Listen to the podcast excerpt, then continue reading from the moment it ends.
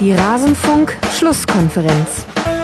Und wenn die Jungs nach dem 3-1 zurückkommen zum 3-2 und es ist so, so eine Stimmungslage dann, dann muss mir das einer erklären, was das bringen soll. Alles zum letzten Bundesligaspieltag.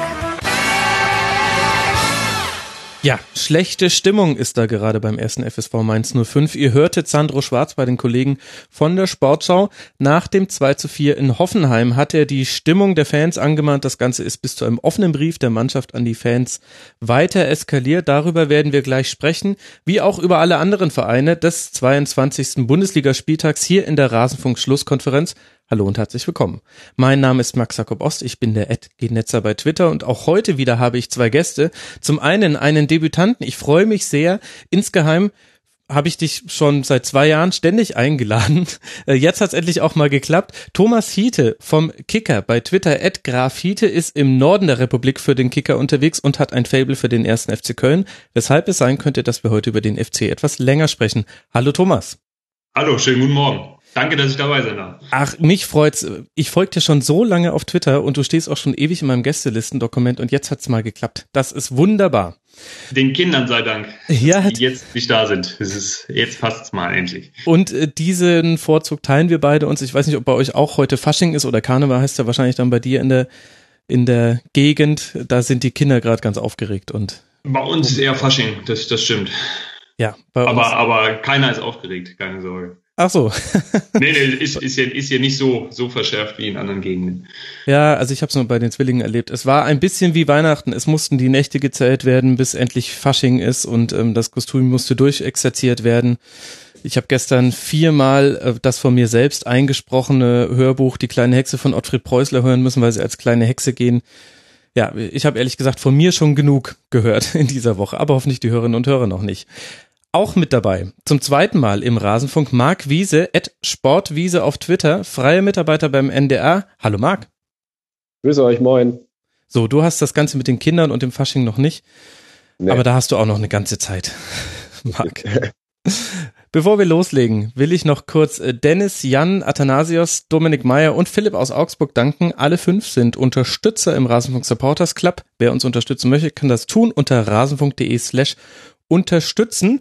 Und wer nach dieser Rasenfunkfolge oder vielleicht schon jetzt genug hat von der Schlusskonferenz, der kann mal in den blauen Salon reinhören. Da war ich zu Gast nach dem Spiel Bayern gegen Schalke, hat mich der liebe Pepo interviewt zur Situation in der Bundesliga. Es wurde apokalyptisch und düster. Ich weiß nicht, ob es an der späten Aufnahmezeit lag und dass ich ein bisschen faschingsmüde war. Naja, hört es euch an. Und noch ein kleiner Hinweis an alle Hörerinnen und Hörer, die mir ähm, Mails geschickt haben, Tweets, Facebook-Nachrichten und so weiter und so fort. Ich komme nicht mehr hinterher mit dem Beantworten. Ich stecke immer noch im Mitte Dezember. Das heißt, wundert euch nicht und seid bitte nicht böse. Ich versuche alles, diesen Rückstand aufzuholen, aber äh, war ein bisschen viel die letzten Wochen, was ja eigentlich etwas Tolles ist. So, jetzt wollen wir aber mit dem Spieltag starten, denn das ist es ja, worum es eigentlich geht. Und ich habe schon im Intro anmoderiert beim ersten FSV Mainz 05, da spitzt sich die Lage ganz schön zu. Und das hat natürlich nicht nur mit der Tabelle zu tun, wo man mit 20 Punkten auf dem Relegationsplatz liegt, jetzt schon drei Punkte Rückstand hat ans rettende Ufer, zum rettenden Ufer, sondern es hat so ein bisschen mit dieser kompletten Woche zu tun. Erst das DFB-Pokal aus in Frankfurt mit, naja, tollpatschigen Szenen und jetzt ein deutliches 2 zu 4, in dem man sich zwar nochmal zurückkämpft, aber da hätte Hoffenheim schon auch noch deutlicher gewinnen können. Dann am Sonntag ein offener Brief der Mannschaft an die Fans. Und so ein bisschen fällt da vieles auseinander, sowohl spielerisch wie auch von der Stimmung her. Thomas, wie schätzt denn du die Situation in Mainz ein, wenn wir uns mal aufs Sportliche beschränken wollen? Also im, im Grunde sind es, sind es alles die, die klassischen Symptome eines, eines Absteigers. Mhm. Zum, zum, zum einen Spiele, ähm, die man grauenhaft schlecht spielt, wie in Frankfurt und, und einige in der letzten Zeit. Andererseits dann Spiele, in denen man vermeintlich äh, auf Augenhöhe auftritt, auch mal zwei Tore in Hoffenheim schießt, aber am Ende diese, diese Dinger doch verliert. Und ähm, ich, ich glaube, und das ist das auch das, was, was viele schon prognostiziert haben beim, beim nüchternen Blick auf den Kader, es könnte sehr, sehr schwer werden für Mainz. Und wenn es dann noch dazu kommt, dass es mit den Fans nicht funktioniert, dass alles auseinanderdriftet, ähm, dann ist das für jeden sichtbar eine ganz, ganz gefährliche Situation. Und ich habe momentan nicht den Eindruck, dass es da denjenigen gibt in Mainz, der das Ganze zusammenhalten kann. Ja, zumindest in dem Spiel auch sportlich gesehen gar nicht. 24 zu 6 Torschüsse für Hoffenheim. Mainz hatte nur 36 Prozent den Ball, eine Passquote von 67 Prozent. Das heißt, jeder dritte Ball ging verloren, da ging fast gar nichts zusammen. Marc, du wirst ja mit deinem Blick, der so ein bisschen durch den HSV auch geprägt ist, das sei an der Stelle verraten, ganz genau auf die 05er schauen. Gehst du da bei der Bewertung von Thomas mit alle Anzeichen, die ein Absteiger hat? Ja, also würde ich es eigentlich auch ähnlich ausdrücken. Also ich finde bei Mainz, ähm, den kann man jetzt nicht vorwerfen, dass sie nicht kämpfen würden. Also der Einsatz stimmt eigentlich immer. Ähm, ich erkenne aber nicht wirklich so einen Plan, wie Sandro Schwarz eigentlich offensiv agieren will. Wenn ich mir jetzt die, die Aufstellung angucke, du hast ähm, ja eigentlich mit Muto und Berggren nur zwei Offensivleute, hast äh, im Mittelfeld mit De Jong, Latzer und Jobbermer eigentlich drei Sechser. Ähm, und da frage ich mich halt so ein bisschen, wie Schwarz es plant, äh, offensiv irgendwelche Torchancen zu kreieren. Du hast es gesagt, sechs Torschüsse ist nicht wirklich viel. Ähm, da waren auch nicht viele klare Chancen dabei. Ja. Und wenn man sich die Tore anguckt, dann äh, ist das 1-1 ein Standard. Das macht Berggren natürlich gut und äh, Baumann verschätzt sich ein bisschen. Und äh, das 3-2 war ja auch eher Zufall, weil Gnabry da irgendwie der Ball ans Knie gesprungen ist. War ja eine ganz unglückliche Aktion. Ähm, deswegen auch diese zwei Tore ja nicht wirklich rausgespielt. Und ähm, das ist eigentlich das Hauptproblem der Mannschaft, weil ähm, ja, gut, hinten sind sie jetzt auch äh, nicht die allersicherste Mannschaft, aber da würde ich sagen, dass das könnte man hinkriegen mit dem Diallo, der da, finde ich, ein guter Abwehrchef ist. Aber wenn du eben, wie gesagt, vorne nichts, nichts kreierst, dann ja, wird es schwierig. Ja, also gegen Hoffenheim ging nur was, wenn mal Brosinski den Turbo angeschmissen hat über die linke Seite. Der hat offensiv ein bisschen was gebracht. Berggren ist zwar die Feel-Good-Story des Rasenfunk. Alle Hörerinnen und Hörer, die schon seit ein paar Wochen mit dabei sind, wissen, was ich meine. Aber das alleine reicht dann auch nicht. Und so arg viele Chancen mehr gab es auch nicht. Ein Mutu-Kopfball noch. Das ist an sich natürlich ein Treppenwitz, dass ausgerechnet Mutu zum Kopfball kommt gegen diese Hühnen da in der Mitte bei Hoffenheim. Akpo Boomer, Vogt und Hübner haben in der Dreierreihe hinten gespielt. Aber trotzdem, letzter Auswärtssieg des FSV Mainz 05. Thomas, schätz mal, wann der war, so ungefähr. Ich glaube, sie haben jetzt insgesamt zwölf Spiele in Folge nicht gewonnen. Also es wird schon eine Zeit lang her sein. Ich weiß nicht, irgendwann in der Hinrunde. Sag du es mir. Sogar noch länger. Vor fast genau einem Jahr war das. Am 25. Ja. Februar in Leverkusen. Aber das, das ist natürlich dann auch das Problem für so eine Mannschaft, die ohnehin nicht vor Selbstvertrauen strotzt. Ähm. Das ist was, was, was ihr gerade angesprochen habt. Dann dann ist es der Versuch, in Hoffenheim möglicherweise erstmal irgendwie kompakt zu stehen, das Ganze defensiv äh, einigermaßen hinzubekommen und dann die Balance zu finden, auch offensiv gefährlich zu werden. Das kriegen sie momentan nicht hin. Und ähm, ja, das ist das Ergebnis, dass du dann irgendwie mit Glück zwei Tore machst, aber dann im Laufe des Spiels auch völlig deine, deine Stabilität verlierst. Und dann kriegst du halt auch mal vier Tore und könntest, könntest noch deutlich höher verlieren. Ja, was ich vor allem interessant fand, war, wir haben in dieser, an diesem Spieltag besonders, haben wir einige Mannschaften gesehen, die hinten drin stehen und sehr mutig verteidigt haben. Da werden wir gleich noch äh, drüber sprechen. Und bei Mainz 05 war ich mir gar nicht so sicher, was eigentlich der Verteidigungsplan war. Also es gab Situationen unter anderem vor dem 0 zu 1, in der sechs Spieler vorne sehr offensiv angelaufen haben, aber auch alle so fast schon in einem Klumpenhaufen äh, zusammenstecken. Das heißt, mit einer einfachen Spielverlagerung hatte dann ähm, Hoffenheim sehr, sehr viel freien Raum. Und das ist das, was du einem ja auch nicht gerade vor Selbstvertrauen strotzenden Hoffenheim gerade nicht anbieten willst, dass sie viel Rasen zum Bespielen bekommen. Und in der zweiten Halbzeit hat man dann, glaube ich, versucht eher den, den Riegel dicht zu machen, also mit einer Fünferkette und davor, ja, Latzer war immer im Ballbesitz der Achter, aber ansonsten würde ich schon so ähnlich sehen wie du, Marc, dass man da die Zentrale auch dicht machen wollte. Aber auch das hat irgendwie nicht gegriffen. Und äh, da mache ich mir dann schon Sorgen, wenn wir über die Mannschaft sprechen, die zusammen mit dem ersten FC Köln die meisten Gegentreffer gefangen hat, nämlich 41 nach 22 Bundesligaspielen. Ja, absolut. Also die haben einfach auch den Hoffenheimern zu viel Räume gegeben. Ähm, wenn du dir anguckst bei Hoffenheim, du hast Gnabry, Amiri, Kramaric, das sind alles sehr schnelle Spieler. Ähm, und da würde ich jetzt mal behaupten, können eben ein De Jong und Latta, Jabameur eben nicht mithalten. Gut, Brosinski und Donati sind relativ schnell. Aber du hast gesehen, dass, dass Hoffenheim immer wieder auch über die Außen durchgebrochen ist. Gnabry hat ja wirklich ein sehr starkes Spiel gemacht. Ähm, und dadurch haben sie einfach unfassbar viel kreieren können. Und ähm, klar, man muss natürlich auch sagen, Hoffenheim war in dem Spiel auch wirklich wieder gut drauf. Also ähm, die sind eigentlich ja wieder so aufgetreten, wie sie es in der vergangenen Saison regelmäßig zu Hause getan haben. Mhm. Das war eigentlich teilweise wirklich packender Offensivfußball. Ähm, ja, und es ist, glaube ich, wichtig für die TSG, dass, dass Kramaric auch wieder trifft. Also der war ja in dieser Saison bislang außer Form.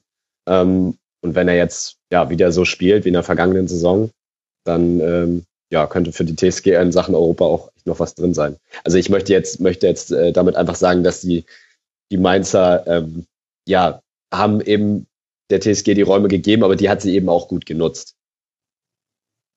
Ja, ich finde, da kann man nicht gegen argumentieren. Und mein Eindruck war auch, Thomas, da würde mich auch deine Einschätzung zu interessieren, die Hoffenheimer haben sich so von, von Minute zu Minute ein bisschen freigespielt von dem mehr als verkorksten Saisonstart jetzt in das Kalenderjahr 2018 war jetzt der erste Sieg 2018 und mit fortgehender Spieldauer hat man gesehen, wie sie immer selbstbewusster wurden. Da kamen dann auch wieder Vertikalpässe, gerade Napri hat so ein paar Vertikalpässe gespielt, unter anderem auch vom 1 zu 0 die waren richtig klasse. Kramaric hatte, also der hat achtmal aufs Tor geschossen und hat auch zweimal getroffen. Also es war jetzt auch nicht so wie äh, Verzweiflungsschüsse. Scholloy auch äh, fünf äh, Torschüsse, zwei Tore draus gemacht. Die waren richtig, am Ende des Spiels hatte ich den Eindruck, die waren fast aufgedrehter als zum Anpfiff des Spiels.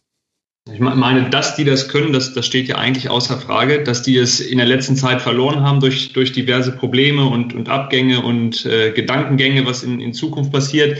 Ähm, das führte alles dazu, dass das nicht mehr so flüssig aussah. Und dann, glaube ich, war Mainz in der Tat ein, ein wunderbarer Gegner für diese Mannschaft, wieder so ein bisschen ins Rollen zu kommen. Und dann wenn diese Mannschaft oder wenn man diese Mannschaft spielen lässt und, und äh, Leute wie Gnabry und äh, im Grunde genommen auch aus der defensiven Zentrale Geiger und, äh, und, und Grilic, die alle Fußball spielen können, wenn man die machen lässt und, und dann Spitzen hat vorne wie Kramaric und einen Abschlussstürmer wirklich wie, wie Schalay, dann können die sich schon in einen rausspielen. Das haben sie jetzt wieder gemacht. Ich glaube, gegen einen kompakteren und einen stärkeren Gegner würden die sich nach wie vor auch ein bisschen schwerer tun, weil die eben auch nicht so gefestigt sind aktuell nach allem, was passiert ist und, und was geredet wurde und, und äh, was die Zukunft auch von Julian Nagelsmann betrifft. Ähm, deswegen glaube ich, war das für die jetzt ein, ein wichtiges Spiel zu, zu merken, sie können es noch und äh, es geht auch ohne äh, Sandro Wagner und, und wie sie alle heißen.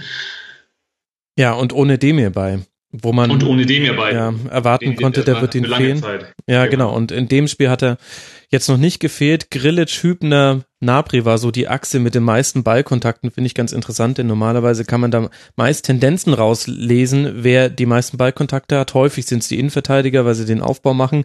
Bei Werder Bremen ist es häufig Max Kruse, werden wir gleich noch drüber sprechen.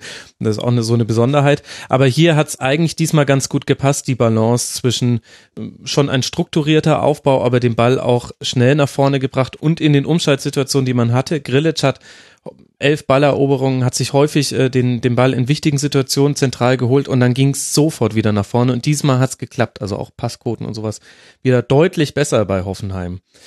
Aber wenn du sagst, wir wollen das jetzt erstmal gegen einen kompakten Gegner sehen, dann sage ich, gut, dann warten wir doch auf den 23. Spieltag, da spielt nämlich Hoffenheim auf Schalke und ich glaube, da werden wir dann ganz guten Lackmustest haben, wie gut jetzt die TSG sich aus dieser Krise wieder rausgespielt hat, unabhängig von diesem einen Spiel jetzt. Das stimmt, könnte interessant werden, gerade auch wenn man sieht, wie, wie Schalke das taktisch eigentlich gegen die Bayern ja. sehr, sehr gut gemacht hat. Ja, da kann man wirklich gespannt sein. Marc, wie bewertest du die Situation bei der TSG? Ich bin noch so ein bisschen am Schwanken. Ich will jetzt gar nicht immer mit der Tabelle argumentieren, denn ich finde, die ist so verrückt, dass man die eigentlich mal beiseite schieben muss. Ein Sieg und du bist gefühlt Tabellenzweiter, eine Niederlage und du bist Tabellenzehnter. Deswegen versuche ich jetzt ein bisschen mehr nach Formen und Tendenzen zu gehen. Das haben wir schon besprochen. Hoffenheim in einer deutlichen Krise. Jetzt dieses 4 zu 2. Reicht dir das schon, um da eine positivere Prognose für die Zukunft zu geben? Hast du da in Dinge entdeckt, die dir gefallen haben in dem Spiel? Ja, ich, ich weiß jetzt gerade nicht, wen sie, gegen wen sie die nächsten Partien spielen. Du hast es, glaube ich, gerade gesagt, ich habe schon wieder vergessen. Schalke, Freiburg und Augsburg kommen als nächstes. Okay, Schalke, Freiburg, Augsburg. Ja, würde ich jetzt sagen, ist ähm, nicht einfach. Gut, das ist in der Bundesliga sowieso nie, aber ähm, ich glaube, dass dieser, dieser Sieg sehr wichtig einfach für den Kopf war, weil in den letzten Wochen hast du ja auch immer wieder Spiele gehabt, wo du schon gezeigt hast, dass du es noch kannst. Ja, also ich meine, äh, in München da die ersten 15, 20 Minuten war das ja echt gutes Spiel von denen, aber wenn du dann, äh, ja gut, bei den Bayern, dass du dann mal fünf Tore noch kassieren kannst, ja, aber da hast du, hast du dann auch Vogt äh, nach dem Spiel im Interview gehört, der da schon fast so ein bisschen ich will nicht sagen resigniert hat, aber der war, wirkte wirklich ähm, ja richtig angenervt. Und ähm, deswegen glaube ich, war das jetzt für den Kopf mal wieder wichtig, dass man auch wirklich einen überzeugenden Sieg geholt hat, ähm, deutlich die bessere Mannschaft war. Ähm, gut, die, die zwei Tore äh, ja, fallen vielleicht nicht weiter ins Gewicht, aber da muss man natürlich gucken, dass man da auch wieder die, die Anzahl der Gegentore natürlich irgendwie reduziert bekommt. Ja. Aber ansonsten ähm, glaube ich schon, dass Hoffenheim ähm, ja dieser Sieg, wie gesagt, für den Kopf gut tut und dass sie dann daraus auch für die nächsten Spiele ähm, viel Positives mitnehmen können. Wir dürfen gespannt sein. Für Mainz 05 geht es jetzt dann erstmal nach Berlin und dann kommt ein wichtiges, wichtiges Heimspiel gegen den VfL Wolfsburg. Bisher waren es vor allem die Heimspiele, die den FSV so ein bisschen ja, in der Tabelle über dem Strich gehalten haben. Das letzte war ein Heimspiel gegen den VfB Stuttgart. Da erinnern sich vielleicht die Hörerinnen und Hörer und ihr auch noch dran. Fürchterlicher Rasen, aber viel, viel Kampf und ein 3 zu 2 Sieg. Ja, muss man mal gucken, wie das alles äh, sich kittet, auch stimmungstechnisch bis dahin. Wenn man auf die Heimspiele angewiesen ist, dann will man keinen Riss haben zwischen Mannschaft und Verein. Und vor allem, wenn man dann auch weiß, nach diesem wichtigen Heimspiel gegen Wolfsburg geht's zum HSV. Das heißt, für Mainz 05 sind die nächsten drei Spieltage sehr entscheidend. Mit Blick und das, das Heimspiel gegen Wolfsburg hat natürlich oder bietet womöglich, wenn sie beim VfL nicht vorab schon die Nerven verlieren, die, die interessante Konstellation, dass der VfL mit Martin Schmidt kommt mhm. und die Mainzer im Grunde genommen bestens wissen, wie Martin Schmidt Fußball spielen lässt. Und das hat er eigentlich auch in Wolfsburg nicht verändert, dass er versucht, irgendwie sein Umschaltspiel durchzubringen, was nicht gelingt. Ähm, und ich glaube schon, dass, dass die Motivation, wenn sie ohnehin nicht äh, riesig ist beim, beim FSV, dass die noch ein bisschen gesteigert wird, wenn es gegen den Ex-Trainer geht, der äh, am Ende zumindest einen relativ schweren Stand äh, hatte in Mainz, so wie man das hört. Ja, ja, weißt du, was wir an solchen Stellen immer sagen im Rasenfunk? Solche Geschichten schreibt nur der Fußball, dass der Ex-Trainer da zurückkommt. Das ist richtig, ja. Running Gag. Aber dann lasst uns auch direkt über den Ex-Trainer und auch die andere beteiligte Mannschaft an diesem Spiel am 22. Spieltag, nämlich Werder Bremen, sprechen. Werder gewinnt sein Heimspiel gegen den Wolf, gegen Wolfsburg und hat damit nach sechs Punkten aus den letzten beiden Spielen den Brustkorb wieder etwas freier. Ein frühes Tor nach Ekbar Junusovic hatte großen Anteil daran, in der vierten Minute schon. Dann kam Wolfsburg nach einem wunderbaren mit Wumms getretenen FE-Schuss von Keins mit einem Strafstoß dann nochmal ran. Aber Keins bleibt Keins, wie er singt und lacht, haha, und macht in der 72. Minute auch das 3 zu 1. Am Ende geht der Sieg dann in Ordnung und war auch der Leistung entsprechend, aber zwischendurch geriet Werder auch ganz schön ins Wackeln. Und zwar Anfang der zweiten Hälfte, als dann auch der Strafstoß fiel, das 1 zu 2. Es gab Chancen aufs 2 zu 2. Thomas, kannst du mir erklären, warum Werder es nicht geschafft hat, diese Phase souveräner zu gestalten? Also ich, ich finde, dafür haben sie es noch einigermaßen souverän gestaltet. Also Wolfsburg hatte vor dem, vor dem Anschluss hatten sie eine große Chance durch Viktor Ossimen, ähm, der dann allerdings schlecht abgeschlossen hat und, und ein paar Blenker scheiterte.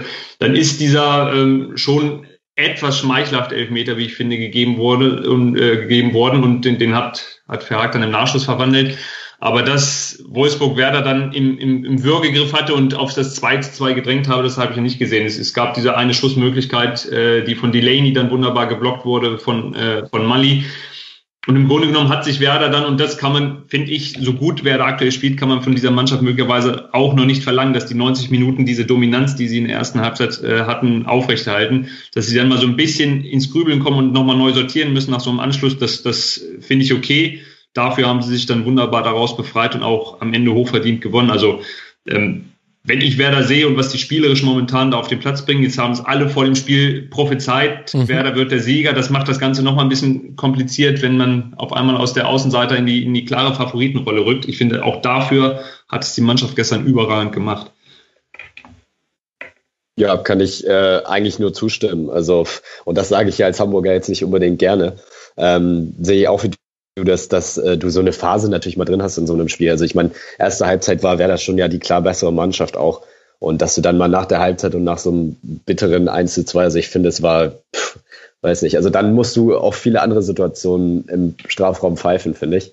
Also war schon schmeichelhaft, wie du sagst, und ähm, dass du dann so ein bisschen ins Schwimmen gerätst, kann passieren. Ähm, ich meine, Wolfsburg hat jetzt auch nicht den schlechtesten Kader der Bundesliga, ja. Ähm, aber insgesamt, ähm, klar, das war, war schon, schon ein guter Auftritt von Werder. Und ich äh, würde jetzt auch mal die Prognose wagen, dass Werder in drei bis vier Spielen mit dem Abstiegskampf nicht mehr viel zu tun hat. Wenn sie diese Leistung äh, weiter beibehalten, Also von den Mannschaften da unten in der, in der äh, unteren Tabellenhälfte spielt Werder schon, schon den besten Fußball auf jeden Fall, würde ich das sagen. Zumal bald der HSV kommt in zwei Wochen, oh. glaube ich.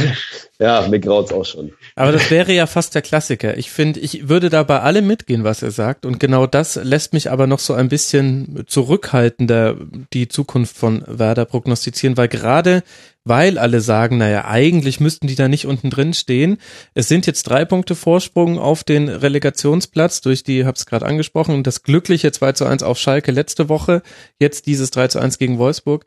Aber das ist auch keine so ungefährliche Situation. Da darf jetzt auch keiner nachlassen, auch weil Werder immer noch ein Fußball spielt, der darauf angewiesen ist, dass wirklich alle genau wissen, was sie zu tun haben und ihren Plan exakt so umsetzen, wie es, wie es äh, Trainer Kofeld vorgegeben hat. Und ja, ich, ich, ich finde Florian Kofeld gerade aber auch in diesem Punkt, da hatte, das war das Erste, worauf er gestern hingewiesen hat, wie gefährlich es nach wie vor ist, dass keiner zufrieden sein darf. Und ich glaube, da ist Kofeld überragend, was, was die, die spielerische und taktische mhm. Entwicklung der Mannschaft angeht, als auch ähm, ähm, dieses fokussiert bleiben im Kopf, weil er macht dann auch kleine äh, Veränderungen immer mal, nimmt er vor, auch gestern überrascht er, indem er Delaney auf die Bank setzt zunächst und es geht alles auf. Also der hat diesen Kader, diese Mannschaft total im Griff das, diesen, diesen Anschein macht es zumindest und, und hat die taktisch dermaßen variabel gemacht, dass die auf, auf vieles reagieren können, beziehungsweise den Gegner dazu zwingen, mittlerweile auf, auf einige Ideen zu reagieren. Und ähm, wenn die nicht locker lassen und, und den Eindruck machen, die überhaupt nicht, dann, dann müssen die das eigentlich schaffen. Also da muss, muss es schon mit dem Teufel zugehen, gerade angesichts der, der äh, Formschwächen in, in Mainz und in Hamburg,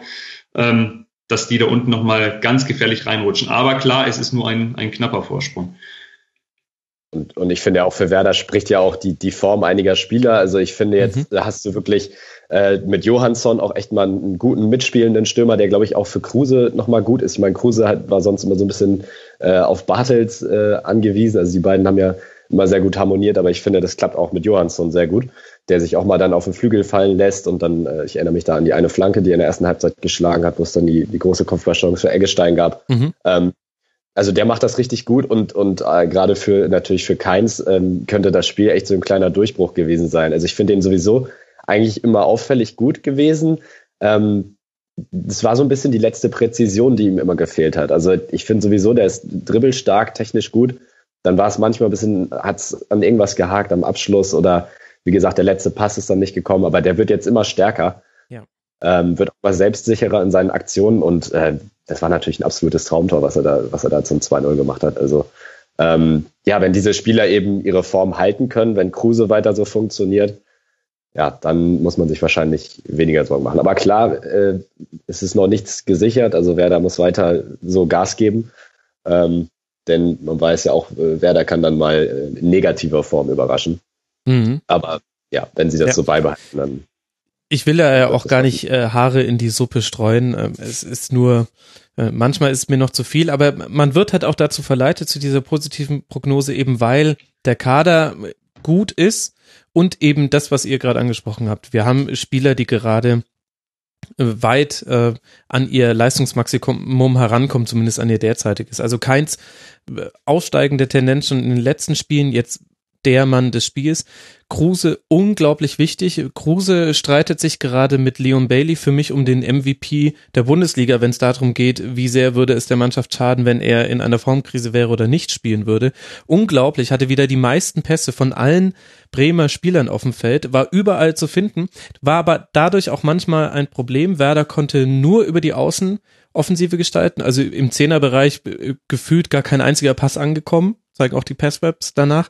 Und das lag aber nicht daran, weil man den Raum nicht besetzen wollte, sondern weil Kruse sich häufig fallen lassen hat oder fallen lassen musste, um anspielbar zu sein, weil er auch das Spieltempo so ein bisschen vorgeben wollte und dann hat er eben vorne gefehlt als Zielspieler. Und wenn dann Belfodil in einem verschneiten Paris festsitzt und nicht kommen kann, dann, äh, dann hat fehlt da die Anspielstation vorne drin. Aber eigentlich auch interessant, dass bei Werder Belfodil gar nicht spielt und wir es eigentlich gar nicht thematisieren hätten müssen, weil man so eine überzeugende Leistung gebracht hat. Also wirklich super. Bargfrede auch richtig klasse Spiel gemacht, für Delaney ja gespielt. Da, da zeigt sich auch, also bei Kofeld gehen viele Dinge gerade auch auf. Das, was du gesagt hast, Thomas, das, das kann man ja nur bestätigen. Letzte Woche gegen Schalke noch Junusovic äh, geschont, weil er gesagt hat, ähm, ihm fehlt sonst die Regenerationszeit zum wichtigen DFB-Pokalspiel. Das hat man dann ja auch sehr, sehr eng gestaltet, gegen die Verlängerung gegen Leverkusen und dann 2 zu 4 verloren. Und jetzt äh, Delaney auf der Bank gelassen, dafür Bargfrede gebracht, der hat ein super Spiel gemacht. Eggestein unfassbar wieder 13 Kilometer gelaufen. Irgendwann will ich mal nur ein Spiel sehen, wo man nur Eggestein markiert hat. Ich will mal sehen, wo der überhaupt eigentlich die ganze Zeit hinläuft. Ähm, aber er macht, er macht das nicht so schlecht, muss man sagen. Also richtig gut. Äh, vor allen Dingen in den Spielunterbrechungen sieht man immer noch laufen. Ich glaube, der sammelt mittlerweile auch ganz bewusst die Kilometer. Also das, das macht er ganz geschickt. Nein, aber das ist gut. Aber ich möchte wirklich auch nochmal auf Kruse zurückkommen, weil das ist wirklich eine Feinheit des Bremer Spiels, eine Besonderheit des Bremer Spiels. Das ist ja nicht nur gegen Wolfsburg so gewesen, dass er sich immer wieder tief fallen lässt und dass dann die Achter, sei es jetzt Delaney oder Junusovic oder Eggestein, immer wieder ganz weit nach vorne gehen. Also das ist wahnsinnig variabel. Kruse ist sowieso immer schwer zu greifen für, für einen Gegner. Wenn er dann auf einmal noch im, hinter der eigenen Mittellinie auftaucht und, und dort die Bälle holt, dann dann, dann wissen die zum Teil gar nicht, was sie da vorne machen sollen. Und auch, auch die Personalien Belfodil und Johansson zeigen wirklich, mit, mit wie viel Feingefühl Kofeld das hinbekommen hat. Also in, in dieser Situation hätten viele Trainer gesagt, lass den Belfodil irgendwie ankommen, wir brauchen den, der steht im Kader. Da ist er ganz klar und, und äh, nimmt ihn nicht mit. Und ein Johansson, der war in, in Bremen eigentlich schon erledigt. Ähm, den hat er nicht nur dazu gebracht, dass er, dass er irgendwie wieder an die Mannschaft herankommt, sondern dass der auch, auch Leistung bringt. Und das auf dem Flügel zum Beispiel. Das ist, das ist schon außergewöhnlich gut, was die, was die aus, aus solchen Spielern dann auch äh, in kurzer Zeit wirklich machen. Absolut. Mir gefällt auch die Außendarstellung. Ich habe mich bei dem Gedanken ertappt, warum also ob es an der norddeutschen Art liegt, dass Florian Kofeld im Vergleich zum Beispiel auch zu Sandro Schwarz bei Mainz 05 ein so, ich finde, noch ein Tacken souveräneres Auftreten in den Medien hat. Sehr klare Ansagen. Sandro Schwarz macht auch klare Ansagen, aber bringt sie sprachlich etwas nuscheliger rüber. Das ja. Der, der, der hat eine ganz andere Körpersprache und Kofeld ist so klar und präzise in seinen Aussagen, hat diesen glücklichen Sieg auf Schalke sehr gut eingeordnet, hat gesagt, ja gut, das war jetzt Glück, aber das haben wir uns in den letzten Spielen auch verdient, deswegen bin ich froh, dass es auch mal geklappt hat. Genauso hat er in den Spielen davor nicht draufgeschlagen, hat sich aber auch nicht blind vor die Mannschaft gestellt, also der hat eine sehr klare Ansprache und das fällt einem richtig auf, wenn ein Trainer in sowohl in Feed-Interviews, wo es ja auch noch am schwierigsten ist, weil man noch Adrenalin voll gepumpt ist, als auch in Pressekonferenzen einfach ja gut formulieren ja. kann und seine Punkte machen kann. Ich habe ihn ja. in der Tat auch in, in vielen Pressekonferenzen Konferenzen jetzt erlebt und, und so und das, das ist für ihn ja auch, er ist in, in dem Bereich ja immer noch Novize, äh, weil er das vorher nicht gemacht hat. Äh, die Analysen sind wirklich auf den Punkt und äh, was auch ein Vorteil ist bei ihm, er wirkt dabei kein bisschen aufgeblasen, ähm, was, was, was man manchen jungen Trainer auch, auch vorwirft. Also er ist, kommt da nicht neunmal, der analysiert wirklich perfekt und das schon wenige Minuten nach dem Spiel. Das ist, finde ich, für so einen jungen Trainer, der neu dabei ist, eine außergewöhnliche Leistung. Ja, sehe ich, sehe ich absolut genauso. Und ich finde, man sieht auch so ein bisschen äh, an, an Werder so, wie, wie eine Mannschaft äh, oder wie ein Trainer quasi durch seine Mannschaft sprechen kann. Also ich finde, so wie, wie Kofeld sich gibt nach außen, so spielt die Mannschaft auch. Also sie ist, sie ist sehr klar geworden. Sie ist mhm. ähm, nicht mehr so unsicher wie noch am Saisonstart, ähm, selbstsicher und äh, ja, ich finde, das ist eigentlich ähnlich wie bei, wie bei Eintracht, Eintracht Frankfurt, äh, so wie Nico Kovac das da angeht. So spielt die Mannschaft eben auch. Und ähm, das finde ich, sind Werder und Frankfurt eigentlich echt die besten Beispiele dafür, ähm, ja, wie, wie doch ein Trainer auch ähm, Wirkung auf, auf die Psychologie der Mannschaft haben kann. So, also aber so wie wir reden, steigt Werder ab. Ja, da, ich wollte gerade sagen, bevor wir sie ja. zu sehr loben, ich habe jetzt ein paar Flenker, lasse ich jetzt einfach mal unter den Tisch fallen, auch wieder starke Rückhalt, aber dann stelle ich doch mal die Frage, was sagt denn dann die Spielweise vom VfL Wolfsburg über Martin Schmidt aus, wenn die Mannschaft das Sprachrohr des Trainers ist? Thomas. Ja, da bin ich jetzt sehr nah dran, weil ich über den VfL seit jetzt exakt oder so schon ein bisschen mehr als zehn Jahre berichte. Also das ist, das ist wirklich kompliziert. Und anfangs hat man wirklich gedacht, Martin Schmidt kriegt diese Mannschaft in den Griff und, und kriegt sie in die Spur dorthin, wo sie haben will. Aber davon ist er jetzt seit, im Grunde genommen ist schon, schon seit Dezember abgekommen und, und das Team schafft es nicht, das, den Fußball zu spielen, den er spielen lassen will. Was genau das ist, das ist noch nicht so ganz klar. Er hat anfangs voll auf das Umschalten gesetzt, was man auch aus Mainz kannte. Dafür hat der VfL im Grunde genommen aber nicht die passende Mannschaft. Ähm, hatten dann aber dennoch, weil es auch vom Engagement und von der Einstellung her deutlich anders aussah, ordentliche und spielerisch gute Partien. Und das muss ja auch möglich sein mit dieser Kaderzusammensetzung, dass du mit denen Fußball spielst. Ähm, aktuell wirkt es so, dass sie irgendwie immer noch umschalten wollen, das aber nicht hinkriegen und den Plan B, und der hat äh, Schmidt nachweislich in Mainz damals auch gefehlt, möglicherweise, weil er auch nicht die, die spielerischen Möglichkeiten hatte. Der Plan B wird in Wolfsburg nicht sichtbar und so sieht gerade das Offensivspiel zum Teil fürchterlich aus und ähm, das lässt eigentlich nichts, nichts Gutes glauben, was die, was die Zukunft betrifft. Zumal sie jetzt den FC Bayern als, als Gast haben, dann nach München müssen und ähm, der Druck nimmt jetzt schon gewaltig zu, sowohl auf, die, als, auf den Trainer als auch auf die Mannschaft, als auch auf äh, Sportdirektor Olaf Rebbe, der für das alles verantwortlich ist. Und ähm, wenn der VfL da nicht schleunigst rauskommt, bin ich mir nicht sicher, ähm, ob sich das der Eigner Volkswagen noch lange anschaut und ob die dann nicht die Nerven verlieren äh, aus der Angst heraus, dass das sich alles wiederholen könnte, was da im vergangenen Jahr passiert ist. Also ich, ich habe so mittlerweile ein bisschen das Gefühl, dass der, der VfL Wolfsburg sich so zu so einem kleinen HSV mausert. Weil äh, ich meine, wenn du jetzt irgendwie wieder das klingt ja jetzt schon wieder so, als ob du bald wieder vielleicht, äh, wenn es so weitergeht, an einen Trainerwechsel denkst. Ähm, dann begibst du dich in diese Spirale, äh, Spirale rein, in der der HSV seit Jahren ist, dass du nie eine Konstanz irgendwie hinkriegen kannst, dass du nichts aufbauen kannst, weil du ständig fehlende ähm, ja, Konstanz hast, immer wechselnde Personalien. Ähm, und das ist, glaube ich, ganz gefährlich. Also ich finde auch, wie du gesagt hast, nach dem Trainerwechsel hat man schon einen Unterschied gesehen ähm, gerade was die, die Einstellung und die Leidenschaft anging. Aber ich finde, genau das kommt äh, Wolfsburg jetzt wieder abhanden. Also ähm, ich kann es mir nicht anders erklären, wie du sonst in so einem Spiel wieder so passiv agierst, gerade in der ersten Halbzeit. Ähm, die haben ja wirklich offensiv eigentlich nichts kreiert und du hast Spieler mit, mit Mali und Memedi auf dem Platz, äh, die das doch eigentlich äh, können müssten. Gut, die Davi hat jetzt gefehlt. Ähm, das schmerzt natürlich, aber ja, ich, ich frage mich auch zum Beispiel, warum du dann Origi draußen lässt. Den gerade ich finde ich als Zielspieler eigentlich ziemlich wichtig. Osimen war in der ersten Halbzeit eigentlich gar nicht zu sehen. Dann hat er ähm, nach dem, weiß nicht, ob es vor oder nach dem 2-1 war, noch, noch Vorher, eine gute Chance. Aber, aber sonst, ähm, ja, ich, ich, ich weiß nicht, was es bei Wolfsburg ist.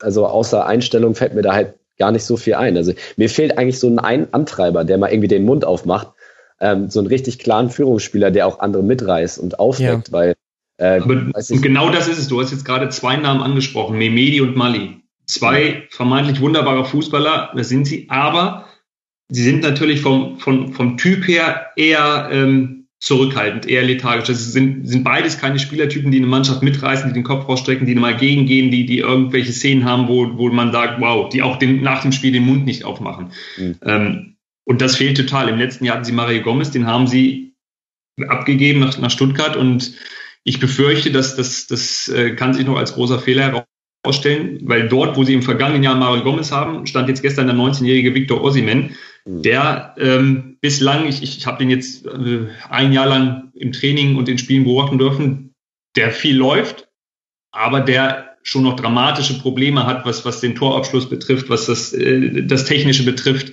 Ähm, und derjenige soll jetzt gestern in diesem Spiel, deswegen ist es für mich auch ein Wahnsinn gewesen, in diesem so wichtigen Spiel wirklich Origi auf die Bank zu setzen mit der Begründung, dass er äh, zweimal 90 Minuten vorher gespielt hat und dafür einen 19-jährigen Nigerianer hinzustellen, der äh, noch kein Bundesligator geschossen hat. Und da sind dann auch Trainerfehler, wie ich finde, ähm, die dazu führen, dass, dass die Mannschaft dort steht, wo sie jetzt steht. Ja.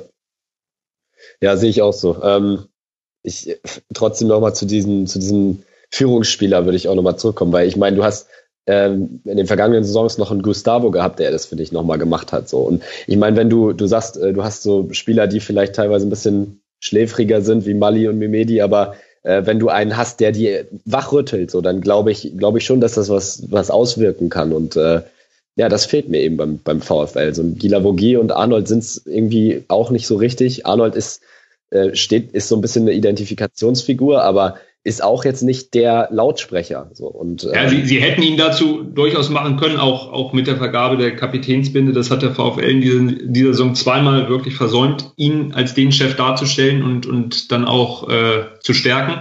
Darunter hat jetzt, ob es darum deswegen, nur deswegen ist, ist schwer zu sagen, aber seine Leistung äh, leidet stark, zumindest äh, unter der Entwicklung. Er ist auch nicht derjenige, der rauskommt. Und im letzten Jahr war es schlicht und ergreifend Mario Gomez. Ähm, Luis Gustavo hat das mit seiner Leistung immer wieder hingebracht, aber ähm, war auch nicht der Lautsprecher. Mario Gomez hat zumindest auf dem Platz, war er derjenige, an dem sich alle aufrichten konnten. Und genau diese, dieser Fixpunkt im Team, der fehlt jetzt total. Ja, und dazu muss man sagen, letzte Saison war trotz Gomez auch nicht alles Gold, was glänzt. Also ich finde beim VfL ja, die Wolfsburg... Werden, die werden abgestiegen ohne Gomez, das ist klar. Genau, aber, aber auch zum Beispiel im entscheidenden Spiel beim HSV ist der VfL mit einer Haltung hingekommen, 1 ähm, zu 0 in Führung gegangen, dann das 1 zu 0 geschenkt durch einen Fehler von Wolscheid, glaube ich, und danach aber ja, also äh, offensiv äh, fast gar nichts mehr geschafft und äh, gut, vielleicht war das auch die Extreme, das Extreme der Situation. Aber ich finde, beim VfL reden wir jetzt schon seit, ja, vielleicht seit anderthalb Jahren ist die Grundkonstante, der Kader ist eigentlich gut, die individuelle Qualität ist eigentlich da, aber wir reden immer über so weiche Faktoren wie Haltung zu einem Spiel, wie Einstellung, Zweikampfführung, Passivität, Aktivität. Und das hast du auch in diesem Spiel wieder gesehen. Die Haltung zu diesem Spiel hat im, im, im ersten, vor allem in der ersten Halbzeit nicht gestimmt. Und da kann man dann eben genau fragen, ja, hat das vielleicht auch mit einer Mannschaftshierarchie zu tun? Definitiv gibt ihn Martin Schmidt auch gerade taktisch nicht die Dinge an die Hand, die es ihn auch einfacher macht, solche Drangphasen des Gegners auch mal zu überstehen. Und natürlich ist es auch schwierig, wenn du in der vierten Minute schon null ans Hinten liegst. Also das darf man auch nicht vergessen. Ist jetzt auch doof gelaufen, aber ist ja auch nicht zum ersten Mal, dass wir einen VfL erleben, der so ein bisschen leblos, passiv wirkt. Zumindest aber das, das war ja auch kein Pech. Das war ja kein Pech. Das Gegentor war ja kein Pech. Da, da schläft Memedi, da schläft Viktor mhm. Osimin, der ja, vorne am, am Fünfer stehen muss und den Ball eigentlich wegköpfen muss. Ähm, die, da, da patzen die Spieler individuell und in der Tat, es fehlt der Plan. Und im, im Grunde genommen sind das alles hausgemachte Probleme, weil nach dem Klassenhalt war im Grunde genommen jedem in Wolfsburg klar, dass es mit Andries Jonker, der im Übrigen auch das Spiel in Hamburg, wie ich finde, verloren hat durch, durch falsche Wechsel. Es war jedem klar, dass Andries Jonker Probleme hat mit der Mannschaft. Ähm, sie haben trotzdem, weil sie eben auf diese Kontinuität dann mal gehofft haben, dass das funktioniert, sind sie mit ihm in die, in die, in die Saison gegangen äh, und mussten diesen Fehler nach vier Spielen korrigieren und haben dann natürlich auf dem Trainermarkt auch nicht mehr diese große Auswahl gehabt und haben dann Martin Schmidt geholt und ähm, ja, er hat es bislang auch nicht geschafft, der Mannschaft äh, wirklich dauerhaft eine Handschrift zu verpassen. Und ähm, am Ende sind wir dann bei der sportlichen Führung, die schlicht und ergreifend dafür verantwortlich ist, wie diese Mannschaft dann am Ende auf dem Rasen zusammengestellt ist und auch auftritt. Das ist, ist äh, wirklich genauso wie beim HSV, muss ich jetzt wirklich mal sagen. Ja. Also es, ist, es ist beim HSV, hat, der HSV hat es auch verpasst, bei Labadia in der vergangenen Saison äh, den Cut eben schon in der Sommerpause zu machen und dasselbe jetzt mit Markus Gisdol in der Winterpause. Es fehlt da vielleicht dann auch einfach wirklich die, ja, die Konsequenz in den Entscheidungen der sportlichen Führung. Das, das ist dann wahrscheinlich wirklich eins der, der grundlegenden Probleme. Andererseits sind wir auch die Ersten, also zumindest ich kann das von mir behaupten, die Vereine dann auch vorwerfen, wenn sie ständig den Trainer entlassen, dass sie zu wenig an mangelnder Konstanz arbeiten und kontinuierlich denken. Also es gibt ja, aber auch Kontinuität Gründe, ne? hilft nur dann, wenn sie, wenn sie auch eine, mit, mit den richtigen Personen verknüpft ist. Und äh, mit mhm. der Brechstange kriegst du keine Kontinuität hin, zu sagen, das muss jetzt, äh, muss jetzt weitergehen. Also man muss, und das werden sie hoffentlich machen. Ich, ich bin mir zwar nicht sicher, wer das jetzt macht, weil der, der Aufsichtsrat, der komplett mit, mit VW-Managern besetzt ist, der hat äh, seit Jahren im Grunde genommen andere Sorgen. Ähm, dann haben sie mit, mit Olaf Rebbe einen, den, den starken Mann in, als Sportdirektor vermeintlich, weil in der Geschäftsführung sind nur noch nach dem Abgang von Klaus Allofs und Thomas Söttgermann nur noch zwei Leute übrig geblieben. Das ist ein Finanzexperte und ein Rechtsexperte. Da ist keinerlei sportliche Kompetenz drin. Und dann kommt Olaf Rebbe als, als Sportdirektor, der äh, trotz, trotz allem, was er bislang dann gemacht hat, auch mit Klaus Allofs schon im Hintergrund, ist er Noviz in diesem Geschäft. Und dann kommt der Trainer mit dem vermeintlich größten Fachwissen, aber letztendlich mit der schwächsten Position. Und das alles macht's, macht's, äh, führt zwangsläufig in, in Wolfsburg zum Chaos. Und das äh, wiederholt sich jetzt wirklich in immer kürzeren Abständen. Ja, ich hatte gerade einen Gedanken. Du hast vorhin gesagt, dass sie, als sie den Trainer gewechselt haben, gerade nicht so viele interessante Leute auf dem Markt waren und dann kam es zu Martin Schmidt, ohne ihm zu nahe treten zu wollen. Und wenn wir jetzt über den Sportdirektor sprechen, dann irgendwie blitzt gerade der Name Jörg Schmatke in meinem Kopf auf. Das ist nur gut. Jetzt haben wir einen. Ja, in, in meinem auch.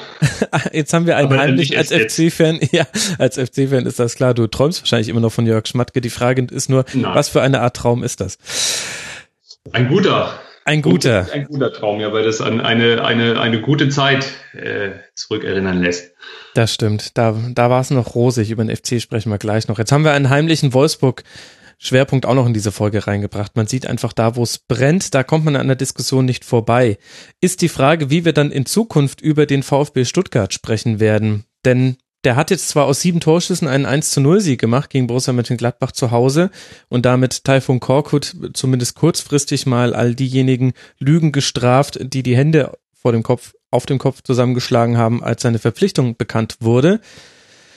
Aber es war auch nur ein 1 zu 0 und da hätte, also wie immer im Fußball, es hätte auch noch anders ausgehen können. Das ist ja das Schöne am Fußball. Gomez hat toll auf Ginczek gepasst beim 1 zu 0 in der fünften Minute. Das war das 1 zu 0 und verschärft damit dann auch die Probleme bei der Borussia, denn von den fünf Spielen der Rückrunde hat man nur eins gewonnen und vier verloren, zuletzt dreimal ohne ein Tor zu erzielen.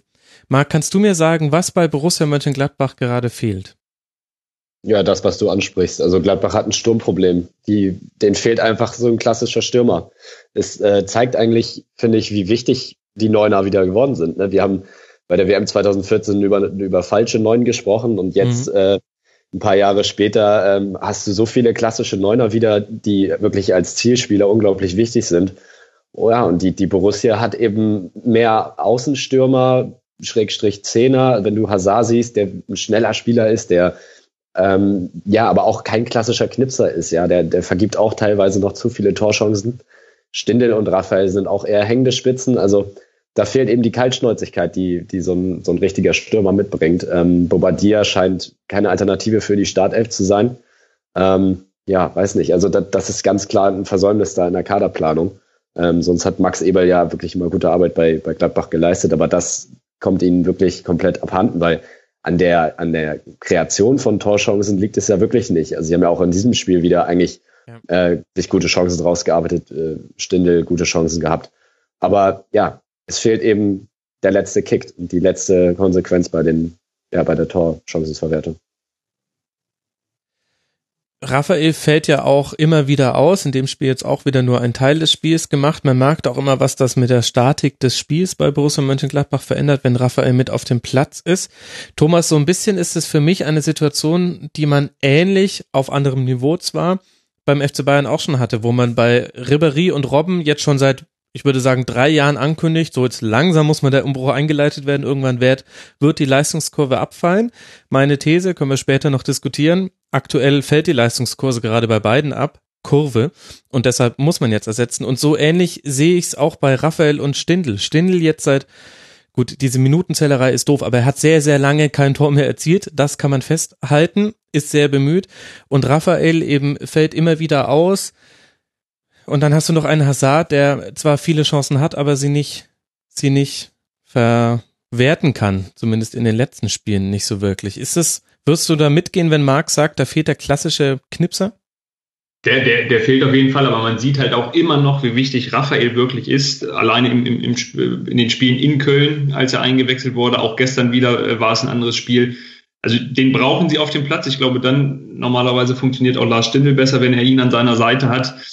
Aber es fehlt dann halt auch dieser andere Stürmer-Typus. Und ich glaube, den suchen sie ja schon relativ lange. Und ähm, ich denke mal, das ist die, die Hauptaufgabe für Max Eber dann im Sommer, ähm, auf dieser Position wirklich Qualität äh, zu holen, um, um dieses Problem dann nicht mehr zu haben. Aber insgesamt wirkt es in der Tat ein bisschen komisch, was da momentan in, in, in Mönchengladbach läuft. Auch wenn ich die Flügel sehe, die eigentlich überragend besetzt sind, da, da äh, geht momentan dann wenig nach vorne. Sie lassen sehr, sehr leicht äh, die Gegentore zu. Das, das war in, in Frankfurt der Fall. Das war auch gestern wieder der Fall, als, als sie sich durch wirklich einen äh, simplen Laufweg von Insua haben völlig aushebeln lassen und, und äh, Mario Gomez, der nun wahrlich kein, keine Spielmacherqualitäten hat, den Ball wunderbar durchschieben kann.